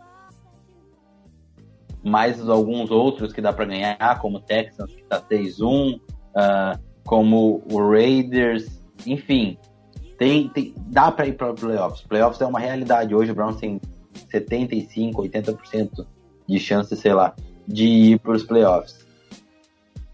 Agora é a hora que eu quero ver o o front office agindo e nos elevando de patamar, sabe? Achando buracos. Não é fácil, gente. Não é fácil como o pessoal, como a gente, como parece. Não é fácil. Mas agora é o momento que eu quero ver os caras levantando o patamar do time com bons jogadores. Pagando barato ou pagando caro. Agora é o momento. Tu tem um time quem sabe o plano dele seja para ano que vem realmente disputar. Mas eu acho que para um time que já esperou tanto, o Browns tem aquele senso de urgência de, de, disputar, entendeu? E a gente sabe que contra muito bons times a gente sofre um pouco, sofreu bastante contra o, o Os rivais, né? os rivais, mas é, é importante adicionar um bom linebacker, adicionar um bom safety para jogar junto com o Ronnie Harrison, para bancar o Sanderro sem sombra de dúvidas, aquele cara que chega, veste e é o safety titular e comanda a defesa. Um bom linebacker, um bom safety, talvez um cornerback para ajudar o Ward, para ser cornerback 2, não para ser cornerback 3, porque senão deixa o, O Mitchell. o, o Mitchell. Aí o Mitchell iria para De 3. preferência um com envergadura até, né? Porque os nossos CBs Mitchell. são baixos até, né? Isso, o Mitchell ia para 3 e ficaria o. O. o, ah, o menino que veio dos Bills lá como cornerback Kevin 4. Jo- é, o Kevin Johnson. Kevin Johnson. E aí ficaria, melhoraria consideravelmente. Seja para cornerback 1 ou cornerback 2, né? Um Sim. cara de novo. Se é para adicionar um cornerback, um cara muito bom, um linebacker competente, é importante, principalmente se ele for chamar as jogadas, mas eu entendo se não adicionar, mas um safety é muito importante. Um Eu, eu diria que é a principal need, né? Os linebackers Porque- a gente dá um jeito, né? É, Mas- porque é, é- por mais que a gente tenha o, o, o Delpit chegando, eu entendo que eles não tem o Delpit e o Ronin tá mostrando todo o potencial do mundo e jogando muito bem, ainda tem o Delpit, mas não dá para ficar nessa. E se o Delpit não voltar bem, e se o Delpit não voltar, porque a gente não sabe como é que é lesão de Aquiles, é, É, complicado. vale mais a pena tentar resolver esse problema lá na frente do que continuar vivendo o problema que você vive agora, né? É tipo, ah, mas eu tô, trouxe alguém com um contrato muito. Que vai me dar um problema com o Delpit em questão de renovação. Tipo, cara, você tem aí o contrato do Delpit que não é tão alto, não é um, um first pick, né? E dá pra você esperar aí os cinco anos dele até você pensar em renovação. Traz Traz o alguém bom, com tipo, mano, dois anos de contrato, sei lá, alguma coisa do tipo. Depois você resolve isso, sabe? Mas resolve o problema agora, né? Ah, Agora o você- Ayrton tem problemas de vestiário, tem alguns seus problemas, mas traz o cara e bota pra jogar de Sawyer. Eu só preciso que tu não dê problema e que tu joga a tua bola. E, porra, a gente paga um, um salário legal. É isso, mano. Entende? E se não deu, corta. Imagina o Ertoma jogando contra o Ravens, que da hora que ia ser. Não é o fim do mundo, entendeu? Óbvio, a gente sabe que o Air Thomas não é o melhor safety mais da liga, Mas, Mas ele tá ele- fazendo falta lá em Baltimore, hein? Naquela Ele é um- defesa. Ele é um cara importante. Ele é um cara muito importante. Elevaria o nível da nossa defesa e não se preocuparia em ter um contrato longo com o safety. Então, ah, só a última questão: se pintar a oportunidade, traz mais um cara para defensive end. Esse jogo foi bem abaixo do Potter Gustin e ah, não não teve e só o Miles Garrett tá fazendo chover. Cara, imagina se traz no res... Pode falar, dá uma pique. Se, se aparecer um defensive end muito bom, dá uma pique um. William Williams, né? Que o pessoal tava falando do. William Williams ali pra, pra quebrar por dentro, dá um segundo round, faz, faz, faz a história, sabe? Muda a história, seja agressivo, como Sim. os Steelers e os Ravens são, e para ganhar nessa divisão tem que ser agressivo. E aí, o mesmo problema que você fala, acho que do Delpit, eu acho que talvez o Browns esteja vendo. é, assim, isso é tudo especulação, né? Não dá nem pra gente falar que é, é o que tá realmente se passando na cabeça do Barry. Mas você tem bons caras que estão para vir no ano que vem, né? O caso até do, do Curtis Weaver, é, do Billings, bons nomes ali na, na, nessa parte do front. Que eu não sei se eles estão nessa de tipo, puxa, mas eu já tenho esses caras, eles estão aqui comigo, tô pagando eles. Mas eu não posso usar eles agora, então, tipo, será que isso realmente é um, é um problema que tá se passando? Talvez por isso tenha sido, tenha, esteja te- demorando tanto para que a gente tome algumas atitudes? Não sei. A gente vai descobrir não muito não muito no, num tempo não muito distante daqui, né, Marvin? É, alguma coisa o, o- é, é- é muito importante, é crucial. Que algum Você diria que se não tiver nenhum move agora, a gente teria um restante compromet- é, de temporada comprometido. É, não digo no sentido técnico, mas que isso a gente sabe que realmente pode acontecer, porque a gente tem visto em sete jogos que o Browns fez até aqui, isso tem afetado. Mas eu digo talvez no sentido de moral, talvez do elenco imaginar que é, a diretoria fosse reforçar por acreditar que o time tá, tá fazendo um trabalho, ou talvez até o Stefanski, tipo, poxa, eu queria precisar de um reforço e acabar não vindo nada. Você acha que rola alguma coisa nesse sentido? Eu acho o Stefanski bem pé no chão e ele não teria esse. Coisa dos jogadores, né? Que ninguém quer virar banco, mas eu entendo que sempre querem melhorar, né? Eu acho que teria um impacto técnico. O impacto é técnico. O Browns hoje ele tem um, um teto para onde ir e ainda não consegue competir tecnicamente com os times que têm muito menos buracos, como o Ravens, o, Ra- o Ravens, os Steelers, se pegar um, um time como o Kansas City Chiefs ou enfim, né, times que são que tem menos buracos, né? O Browns tem buracos muito gritantes e times bem treinados vão vão ah, se aproveitar desses buracos. Então acho que a questão toda aí é tentar elevar o time de patamar, porque para os playoffs a chance de nós irmos é muito grande. Só que tu também não pode chegar lá e fazer feio, entendeu? Só Acho que ir por Indo ir, pros né? playoffs, tu não faz feio. Eu, eu penso assim, se tu vai pros playoffs, tu não faz feio. Tu já cumpriu uma... Mas ir pro jogo só por ir também não é legal, né? Mas também existe a possibilidade da gente não ir. E isso também passa em como a gente vai... Porque vai ter times que... O Miami tá aí, o Raiders tá aí, o Colts estão aí. Se esses times se re- reforçarem muito bem e nós não, A gente vai ficar pra trás. a gente pode ficar para trás. Então, tudo isso impacta, né?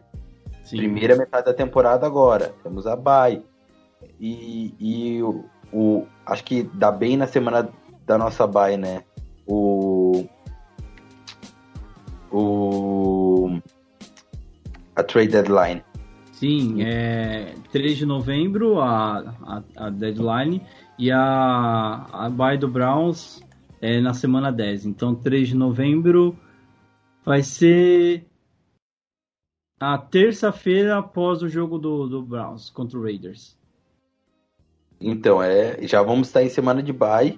É, Cara, é o, muito o que importante. tem rolado de, de, de rumor, eu não sei nem se você chegou a ver alguma coisa nesse sentido, é que a maioria dos times vão aproveitar é, essa semana para fazer os movimentos no máximo terça ou quarta-feira, justamente pelo prazo que tem esse ano, né, da, dos protocolos de Covid, para dar tempo dos caras conseguirem jogar ainda, né? No caso Então, a do Browns, Vai ser, vai ser um pouquinho antecipada.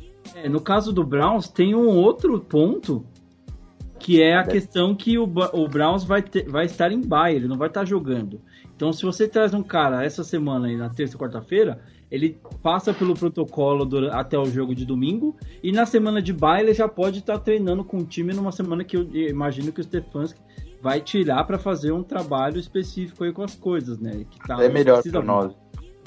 Então a gente sai na frente nessa questão porque facilita. né? Se souber aproveitar, É muito importante isso e é bom a gente, a gente ter esse, essa oportunidade de estar na BAI e anexar caras e eles poderem é, contribuir já, né? Durante exatamente. o desenvolvimento da semana. Bom, Marvão, uh, para a gente fechar nosso bloco então aqui de análise do, do pós-jogo contra o Bengals, algumas perguntas que falam um pouco sobre o que a gente viu neste jogo e algumas perguntas que visam também a questão do futuro. Mas a gente tem dois temas aqui, basicamente, resumindo boa parte das perguntas. Tem bastante gente perguntando do Beckham e como o Browns vai se virar em relação à, à, à ausência dele, e muita gente perguntando com relação à defesa também. Vamos passar para as perguntas aqui rapidinho. Uh, já agradecendo todo mundo que participou, começando pelo Eduardo Carlos. Mesmo sem o OBJ, o sonho dos playoffs ainda continua vivo? Eu vou tentar jogar algumas perguntas aqui que são parecidas, já para a gente é, tentar ir ganhando tempo também, né? Uh, o Luiz Gomes pergunta se com a lesão do, do OBJ, a possível troca que estava sendo ventilada do Indioco, ela vai ser barrada. Uh, eu acho que dá para a gente começar com relação a isso. Mais uma só para a gente colocar.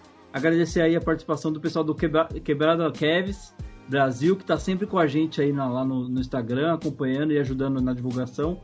Eles perguntam se com a lesão do, do Odell, o Baker vai ter que assumir total responsabilidade desse ataque do Browns. Eu, eu acho que o Baker já tinha total responsabilidade desse ataque do Browns.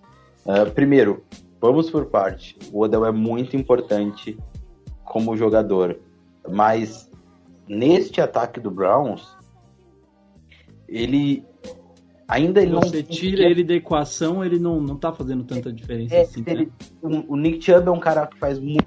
O Chubb eu acho que é o melhor exemplo de comparação com o que a gente tem agora do Beckham, talvez, né, Marvin? Porque você tirou o Chubb da equação, você tem sofrido muito, né? O Browns perdeu basicamente a principal arma ofensiva, que era o jogo corrido. Você tirou o Beckham da equação no domingo, o Browns conseguiu se virar muito no jogo, no jogo aéreo, né? Ou o Teller né? Claro, a gente vai ter um, um resquício maior, um, uma amostra maior disso contra os Raiders, mas a gente sabe o potencial e o que tudo, que não é nem potencial, a gente sabe o que o Higgins pode entregar e a gente sabe o potencial do Donovan People Jones. E a gente sabe que o Landry é um incrível uh, wide receiver na liga. Então, eu tô tranquilo me, não, me preocupa, óbvio. Ah, o Odell Beckham, ele estica o campo. Quem sabe podemos trazer mais um wide receiver, como eu falei, né? Pra deixar o Donovan Peoples sem coisar. Ele pode vai usar o Donovan Peoples para esticar o campo. Ou trazer um wide receiver rápido, uh, de algum practice spread. Alguma dessas coisas, sabe? Óbvio, não vai ser com a mesma categoria do Odell Beckham Jr., mas dá para dissimular. Porque ele pega muito da, da marcação. Você Mas eu acho que o Browns que... não vai fazer nem, algum move assim bizarro para trazer alguém, né? Eu não trocaria pro wide receiver. Eu não trocaria pro wide receiver. Também acho que não é necessário. E eu acho que o Odell Beckham Jr. A gente dá o devido valor, mas algumas vezes pode uh, supervalorizar a importância dele dentro desse ataque, sabe? por ele, porque ele é um wide receiver, se a bola não chegar nele, ele não vai fazer as plays, entendeu? Uhum. E isso não é culpa dele, eu acho que vale deixar claro, não, porque não, é ele, ele faz a função dele de tipo tá disponível, tá livre, na maioria das jogadas se você pegar assim, as, os replays, ele sempre tá criando separação, conseguindo deixar aquela janela de passe, mas não é culpa dele que a bola não chega até lá, né? E o o Baker dando certo ou dando errado o ataque, a responsabilidade do ataque é do Baker. Isso sem dúvida. Então, uh, se o ataque é um dos melhores em questão de pontos, claro, o jogo corrido tem chance disso. É ponto positivo para o Baker. Se ele tem uma baixa uh, questão de passes completos, ponto negativo para o Baker. O que eu quero dizer é assim, a responsabilidade está nos ombros dele, não está nos ombros do Odell. Ninguém vai olhar para o ataque do Browns e dizer não deu certo por causa do Odell. Ou deu certo por causa do Odell. Uhum. Então, óbvio que tem jogadas específicas, né? Mas o cara vai fazer a recepção porque a bola chegou lá. Então tem tudo isso. E só para deixar uma questão, a gente não, não pode também deixar de falar o Baker e o Odell eles não estavam em 100% da química né? que a gente podia. O Baker tem uh, Isso com os outros receivers, todos o Baker tem uma taxa de porcentagem de touchdown maior que interceptações com o Baker, com o Odell. Ele tinha seis touchdowns para oito interceptação. É muita interceptação. Uh, em melhorou jogadas... muito já do ano passado para cá, né? Porque melhorou ano passado muito. ele não chegou a fazer a, o training camp, não participou dos jogos de pré-season. Eu acho que se tivesse os jogos de pré-season, talvez a gente teria alguma coisa muito melhor, né? Porque você Sim. coloca o Beckham para participar de um jogos. De, e o Beckham livrou o Baker de umas duas interceptações, Exatamente. né? Então, nesse tempo. É porque eu acho que eles não, sabe, o jeito que eles que o Beckham corre com o jeito que o Baker lança não casou, sabe? Uh, acho que o estilo eu não eu, eu tento achar uma não, não, não é, né? é, não é botando culpa em ninguém, não entendo de maneira errada, uhum. mas não casou o jeito deles. E o Baker, eu sei que ele é talentoso, por mais que não esteja jogando o que, tudo que ele pode. por muito que... nem falar, né? E o Odell é um monstro em relação a talento. Tem todo o talento do mundo disponível para ele em natura. E e não casou o jeito deles, tanto é que o Higgins é um wide receiver muito, não é muito inferior, mas é, é bem inferior abaixo, ao Odell. Né? É abaixo, é abaixo do Odell. Claro que o Higgins, coitado, não teve a oportunidade de mostrar o seu talento, porque sempre quando mostra, ele joga muito bem. Mas a gente sabe que em questão de talento bruto, o Odell é bem superior ao Higgins, e o Higgins produz mais que o Odell junto com o Baker. Sim. Isso. Pro que o Browns precisa hoje, a gente pode. E, cara, é, eu provavelmente vou ser linchado por falar isso. Mas eu vou colocar a cara a tapa aqui. Que eu diria que o, pro que o Browns precisa hoje, o Higgins é mais essencial do que o Beckham tem sido nos últimos jogos. Porque o Beckham é aquele wide receiver, larga ele na ilha e toca a bola para lá. Ou vai sair touchdown ou vai sair uh, PY, sabe?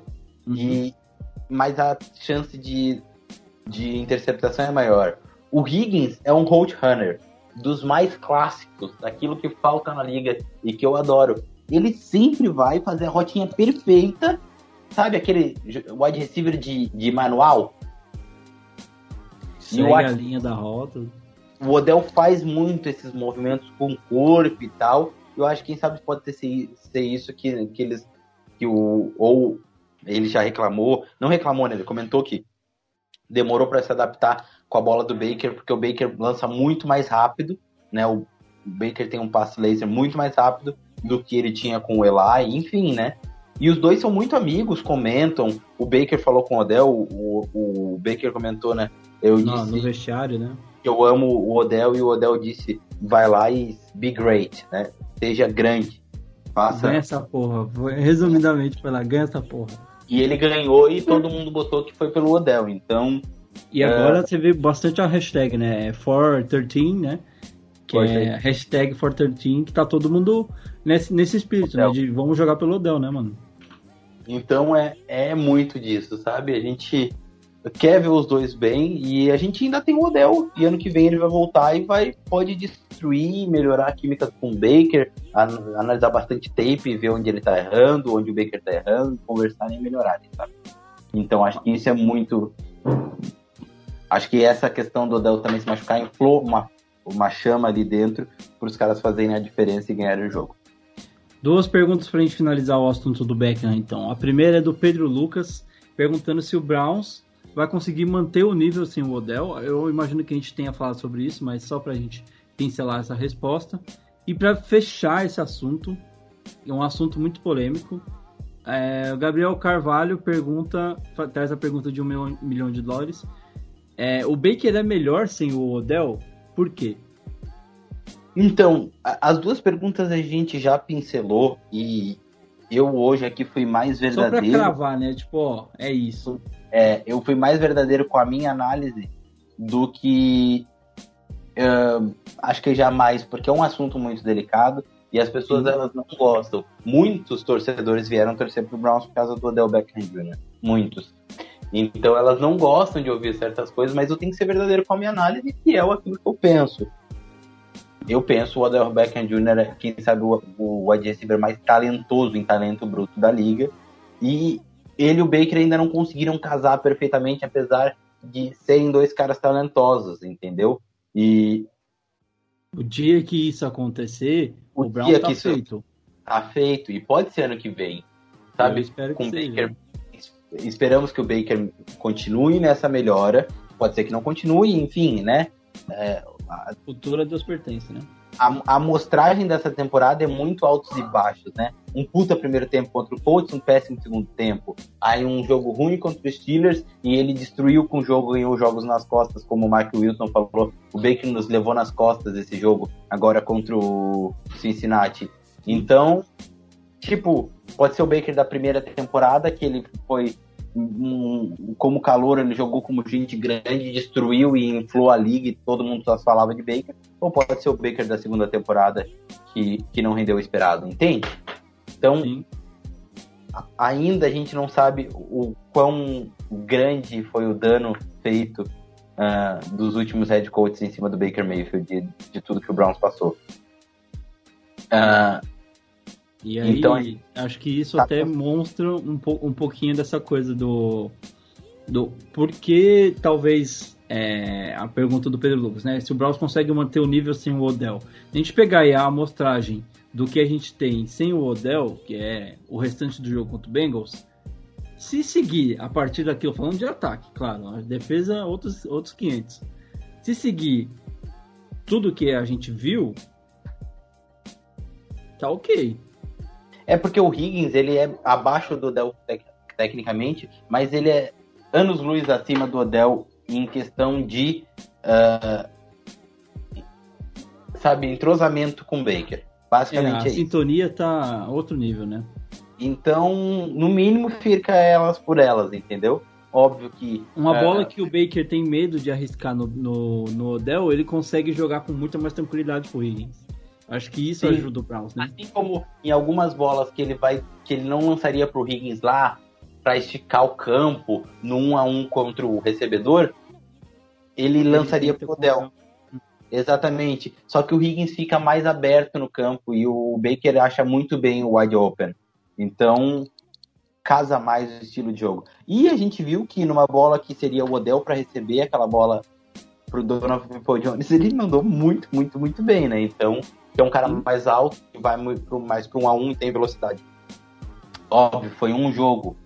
Não dá pra gente tirar conclusão, porque o Odell é, tem uma liga inteira de até muito mais amostragem de college do que o do que o People Jones e na liga e tudo mais, né? Uhum. Então é isso, né? A sacola de touchdowns do, do People Jones tem uma bola, a do Odell Beckham Jr. tem uma loja, entendeu? É outro. Mas é isso, é importante que a gente não é terra arrasada e eu acho que a gente tá bem servido. Beleza. Avançando então aqui para as outras perguntas falando sobre a defesa, vou tentar ser Nem rápido eu aqui sabia gente. que eu ia ser tão verdadeiro com a minha análise hoje. Porque a gente É, comentou são antes perguntas jogo, difíceis. Vamos pegar Perguntas leve difíceis falar do Odell, os caras estão sentindo porque ele participou, né? A gente também tá, é complicado. É, aí falando da defesa, Marvão, começando aqui pelo Matheus Apolinário, ele pergunta quais as melhores opções de safety linebackers possíveis, colocou em aspas os possíveis, para uma trade no momento, tirando, é claro, o Thomas. Então, para safeties a gente tem alguns nomes, né? A gente tem uh, Ear Thomas na free agency ainda totalmente disponível e tem caras como Haha Clinton Dix que eu acho que não é o Não seria O- a primeira opção, né? não seria a primeira opção, mas eu acho que ajuda um pouquinho mais. O Demarius Randall, que eu acho que seria uma opção, foi uh, Tá no Seahawks, né? reivindicado pelo Seattle Seahawks agora faz pouco tempo.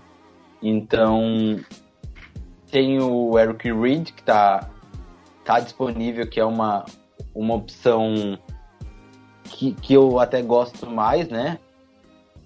Se eu não me engano, a gente tem as opções dali de troca, que são nomes bons, como Anthony Harris, que a gente já falou, um cara de 28 anos e é um dos melhores safeties da NFL, vai virar aí, ó, 29 anos ainda nesse ano, se eu não me engano, mas é um cara experiente, joga muito bem, ah, deve estar com um preço um pouquinho mais barato do que do que isso. Tem um cara um pouco mais novo, que é o Marcus Mai do Jets. E eu acho que fica entre trocas entre Marcus Mai e, e Anthony Harris e possíveis alvos na free agent, como um, O Earl Thomas, né? Weir Thomas e o. E o Haha Clinton Dix. É, e aí a gente já aproveitou e respondeu a pergunta do Lucas Anon de uma certa forma, né? Que é se você acha que o Browns deve ir atrás do Earl Thomas. Deve. E eu iria ontem. Tem problemas em, em, em relação. E o Earl Thomas tem um cara de 32 anos. Então a gente não precisaria ah, fechar o futuro, né? Tipo, Não dar cinco anos de contrato pro cara, não precisa. cinco anos, de três anos, não precisa. É um, no máximo dois anos. É um cara que tem muito a ensinar aos nossos caras, por mais que ah, a cultura, né? Apesar que a cultura de defesa de Seattle foi espetacular, mas a ele é um cara um pouco problemático. Mas o, o, o head coach tem que lidar com isso. E Uhum. Cara, é talento, é talento disponível de graça. Sabe? Ah, ano passado, quando o Raiders, ah, o, o- perdão, quando o Baltimore Ravens adicion- adicionou o, o cornerback vindo do Rams, super barato, eu falei assim, Browns podia ter ido atrás, porque é um cara super talentoso, o cara veio barato, porque Já renovou o contrato, já tá fazendo estrago lá. porque tinha dado um probleminha lá e tal no Ray, no, Rams. no Rams. É o. Ah, não me lembro o nome do menino agora. Aquele cara que é super. Marcus Peters. E é um cara muito bom. Acho que o Marcus Peters deve ter sei lá, seus 28 anos, 27 anos. E o Marcus Peters é um cara muito bom e o Ravens pegou super barato, assim como pegou o Ngakwe agora. E são caras talentosos que vão ajudar muito o time. Mas aí é aquilo que eu digo, tem que aproveitar as oportunidades. Sim. Então acho que não dá pra ter medo de adicionar talento no time. E eu acho que, e digo mais, tem que adicionar um, um linebacker ou um, sabe, alguém mais pra dar um, um algo a mais na defesa, um linebacker, um defensive end, eu acho importante. Sim. Um Mas cornerback. bom, é, mais três perguntas aqui, eu vou tentar resumir elas numa só, porque elas são basicamente a mesma coisa, tá? Querem saber a mesma coisa. É, o Manuel Barbosa pergunta se com essa defesa é, a gente até onde a gente pode chegar e se dá para vencer um time elite. É mais ou menos o que o OBJ13 Brasil, é um outro perfil que ajuda bastante a gente aí no, no Instagram, também tá perguntando, né? Ele mais faz um comentário, então acho que dá para agregar aí, que é a nossa secundária, se não melhorar, vai atrapalhar muito em uma possível pós-temporada. Eu diria que até durante a temporada, né? E o Matheus Elias pergunta se até onde o Browns pode chegar com essa defesa. Então, mais ou menos três perguntas aí, um comentário, né? É, que te que- querem que você explane a mesma dúvida. Até onde o Browns vai com essa defesa, sem mexer? E eu, eu acho que a questão de melhorias a gente já até falou sobre, né? Mas até onde o Browns pode ir com essa defesa e se dá pra gente vencer um time elite com o que a gente tem hoje. Eu acho que a- até onde a gente vai com a nossa defesa? Playoffs, porque o calendário vai, vai, querendo ou não, vai nos ajudar. E a gente já passou por jogos difíceis que, que sabe, a gente não imaginaria uma vitória contra os Colts ou, ou um- uma vitória contra os Cowboys, né? A gente poderia achar que poderia dali vir uma, uma derrota. Enfim, né? Então, tá 5-2 nessa posição, nessa, nessa, nesse momento da temporada, nos dá uma tranquilidade. Então, e tem alguns jogos que são de times que tecnicamente são abaixo de nós. Então, isso, querendo ou não, nos dá uma tranquilidade para imaginar que a gente consiga ir para pós-temporada.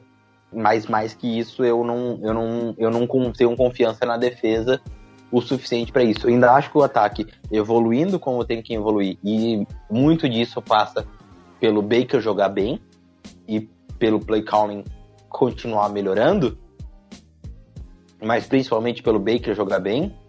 O- a, a resposta de se o ataque vai virar ou não e se a gente vai ser contender ofensivamente falando ou pelo menos a gente vai brigar ali no wildcard para ganhar o jogo de wildcard e realmente para os playoffs, ou tá entre o Baker jogar muito bem no ataque, porque o resto tá entregando o que se espera, né? A OL tá entregando, os Tyrants estão entregando, os wide receivers estão entregando uh, o que se espera e o play calling tá acontecendo na maioria dos jogos.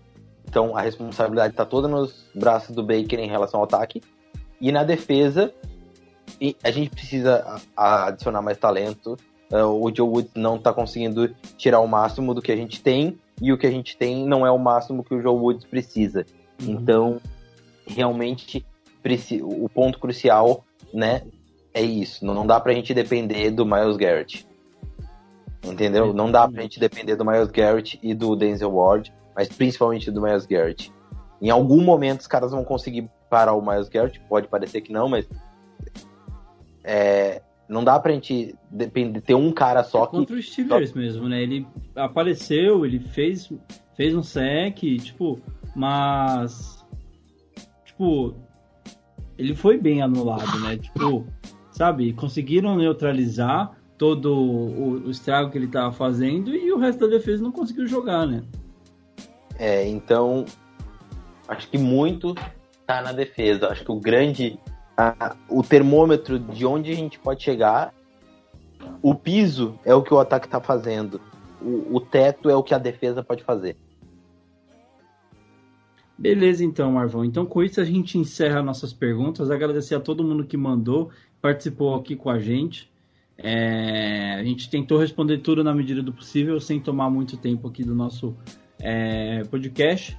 A gente vai seguir então agora para o nosso último bloco para falar do jogo de domingo contra o Raiders em Cleveland. Fica com a gente aí, a gente já retorna.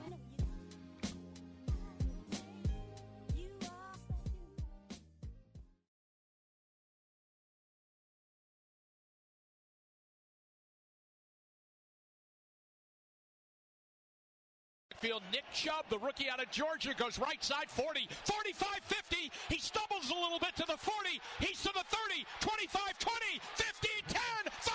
Touchdown! Nick Chubb! 63 yards.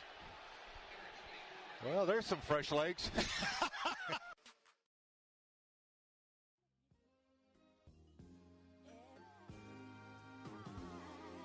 Bem-vindos, amigos, ao último bloco de, do episódio 61 do Dow Podcast. Uh, hora da gente falar do jogo da semana 9, é onde o Browns vai receber o oh, Oakland. Olha, olha este amigo já sendo traído logo no começo do rolê. O Browns recebe o Las Vegas Raiders pela semana 9 da NFL, temporada 2020. O jogo vai ser, é claro, no First Energy Stadium, às três da tarde, pelo que a gente está vendo aqui no site da ESPN. Tá, eu, a gente está até tentando confirmar se é às três mesmo. Acreditamos que deve começar as mudanças de horário devido ao fuso horário lá dos Estados Unidos, né? É, talvez não mude tanto porque o, o Brasil, graças ao nosso presidente, não temos mais a questão do horário de verão, mas lá ainda tem, então a gente talvez sofra aí com uma hora a mais de espera no domingo, né? Esperar até as duas da tarde já não é sofrimento suficiente, tem que esperar até as três nesse domingo agora. Mas é menos pior do que esperar até as cinco, né, Marvin? É, mas a agonia que vai dar das duas às três vai dar meia-noite não vai dar três horas, se realmente for as três horas. Rapaz do céu. Vamos lá então. Browse Raiders, jogo da semana 9. Marvão, o que, que, podemos esperar desse Raiders que vem com três vitórias e três derrotas, né? Tem um jogo a menos do que o Browns. Uh, um, um, Raiders que bateu um, um, dos favoritos a chegar ao Super Bowl, que é o Kansas City Chiefs, mas que perdeu para o Tampa Bay Buccaneers, que é um time que está muito arrumado, né? Uh, o que, que dá para a gente tirar do, do que o Raiders tem feito até aqui e o quanto o Browns precisa jogar para parar um Las Vegas Raiders que vem, de certa forma, é, mordido de uma derrota contra o, o Tampa Bay, mas é o time que ganhou do Mahomes, né? É, é, é um time. O, o trabalho que que o caraca, eu sou péssimo em lembrar nome. Eu lembro todos, mas é muito nome na cabeça. O John Gruden. John Gruden. boa, vai lá. Então, primeiro é importante a gente salientar que é um confronto direto, por mais que o nosso recorde esteja a- acima deles com duas vitórias acima, eles têm um jogo, um jogo a menos e, e isso impacta na questão de se eles ganharem contra nós, ganharem o jogo a menos, eles ficam com o mesmo número de vitórias. Então é um jogo direto na briga pro playoffs. O, o John Gruden né, tirou o Raiders de uma franquia meio disfuncional, que não estava dando muito certo. Meio, Pra- Totalmente, eu diria. Não chega a ser o que o Browns É. estava sendo, mas era muita coisa errada, né? mas por uma franquia que foi competitiva ano passado e está sendo competitiva esse ano, né? Por mais que o calendário às vezes, quem sabe, não ajude, ele ainda consegue ganhar Kansas City Chiefs. O Raiders é um time que não é bobo e que joga um futebol conciso e, e consistente naquelas questões das bases, né? É, por mais que os drafts do Raiders tenham sido é, contestados em algumas, em algumas escolhas, as escolhas estão entregando aquilo que o Joe Gruden via, né? Assim como o Henry Ruggs esse ano, que foi uma escolha muito contestada, a gente pode falar de outros, mas vou trazer o Henry Ruggs muito contestada e ele tá esticando o campo e tá sendo uma baita arma ali pro, pros Raiders. Então, é isso, é um jogo difícil, cara, é um jogo de, de quem sabe jogar futebol americano e eu acho que a nossa defesa tem, tem a chave, eu acho que o nosso ataque vai ser dominante em relação à defesa deles, mas a nossa defesa tem a chave de que tentar parar, parar a Derek Carr e companhia aí. Né? parar o jogo corrido deles, que é muito, muito bom, e, e o Derek Carr que vem numa, numa temporada até boa, ah, tentar pressionar bastante ele. É, e aí você citou basicamente os nomes mais perigosos, né? Eu tô tentando até lembrar o nome do Hulk, running back do, do Raiders. Não é mais rookie, né? É o É, Josh é Jacobs. Josh Jacobs, esse mesmo. É um cara que tem dado muito trabalho para muitas defesas e para mim, de certa forma, acho que é o ponto que mais preocupa porque é onde o Browns mais tem sofrido, digamos, né? deixar Esse jogo Uma- corrido. Um adendo aqui. Eu só quero deixar um adendo aqui, que eu lembrei desse nome, mas vocês não sabem quantas vezes que o Weber tem que cortar esse podcast, porque eu me esqueço do nome das pessoas. tá tudo certo, gente. A gente edita onde pode e onde não precisa a gente segue o barco. Então, aí falando do, do Josh Jacobs, eu acho que talvez possa ser um, um, um ponto-chave desse jogo, chavíssimo, digamos assim, porque se o Browns parar o jogo corrido, digamos que a gente tem, não diria meio caminho andado, mas boa parte do caminho andado para buscar uma vitória importante em casa, né, Marvin?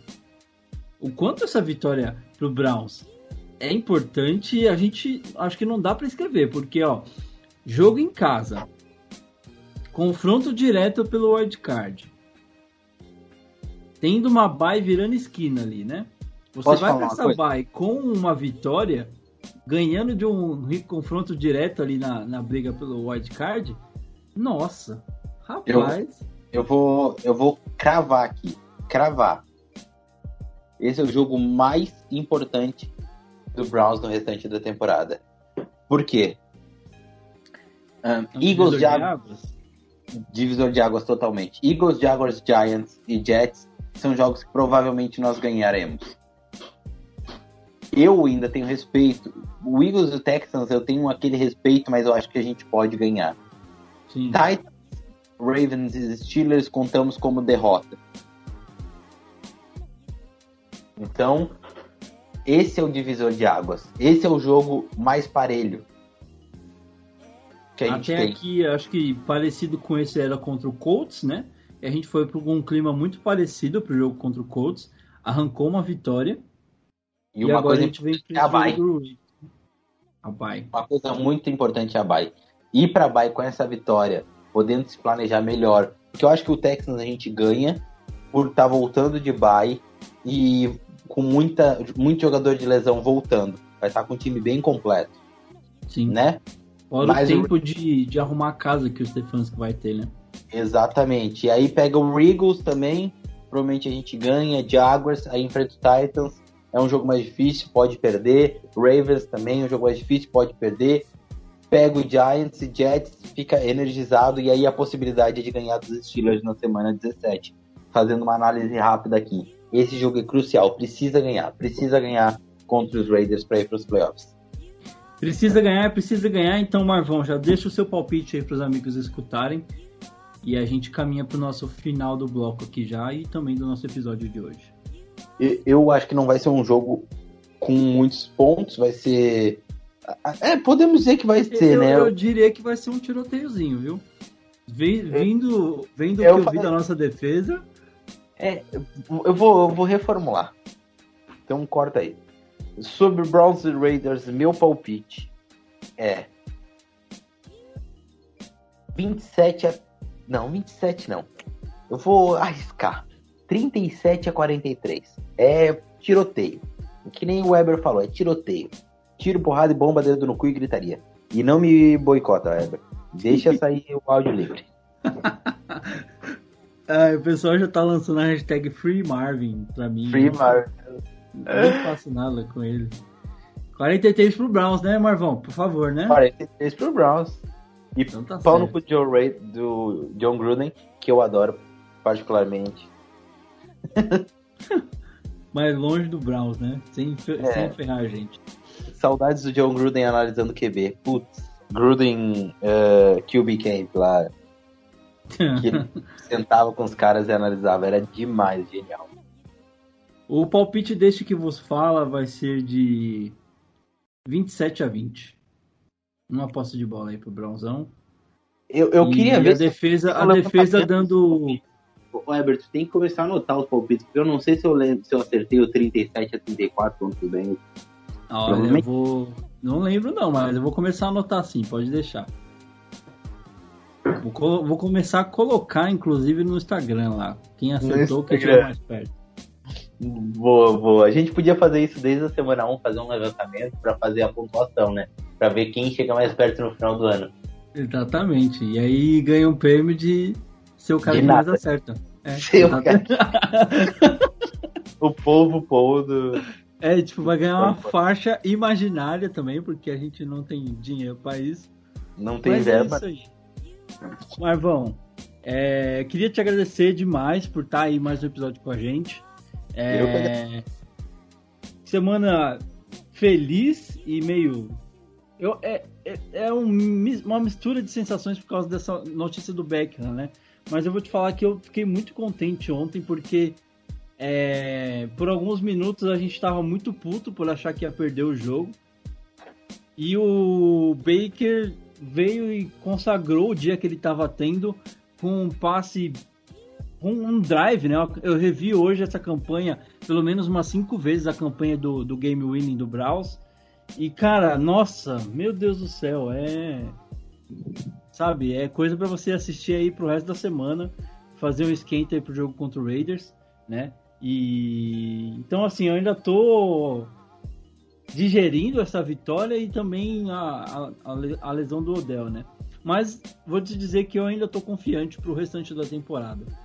É, obrigado demais por ter participado aí mais um episódio. É, ótima semana para nós e até semana que vem, meu querido. Obrigado, Weber. Obrigado por estar aqui comigo e a gente poder estar proporcionando isso para os torcedores do Browns. É muito bom estar aqui. Obrigado a todos pela audiência. E é isso. Siga lá Clee Browns Brasil, segue o Downpound BR e lê as nossas matérias, escuta o nosso podcast. Valeu e Let's go Browns! Mais uma vitória contra os Raiders. É isso aí. Como o Marvão falou, arroba, arroba DagoPodBR no Twitter, Facebook e Instagram, você encontra a gente lá. E no fambonanet.com.br barra DagoPodBR, você encontra também as melhores análises e matérias sobre o Cleveland Browns, tá certo? Tudo de melhor, do maior e do melhor conteúdo do Browns em terras tupiniquins, você encontra só aqui no DagoPodBR. Eu sou o Eber Barros e me despeço de você aqui, meu querido amigo. Até semana que vem. Um grande abraço. Here we go, here we go, Brownies!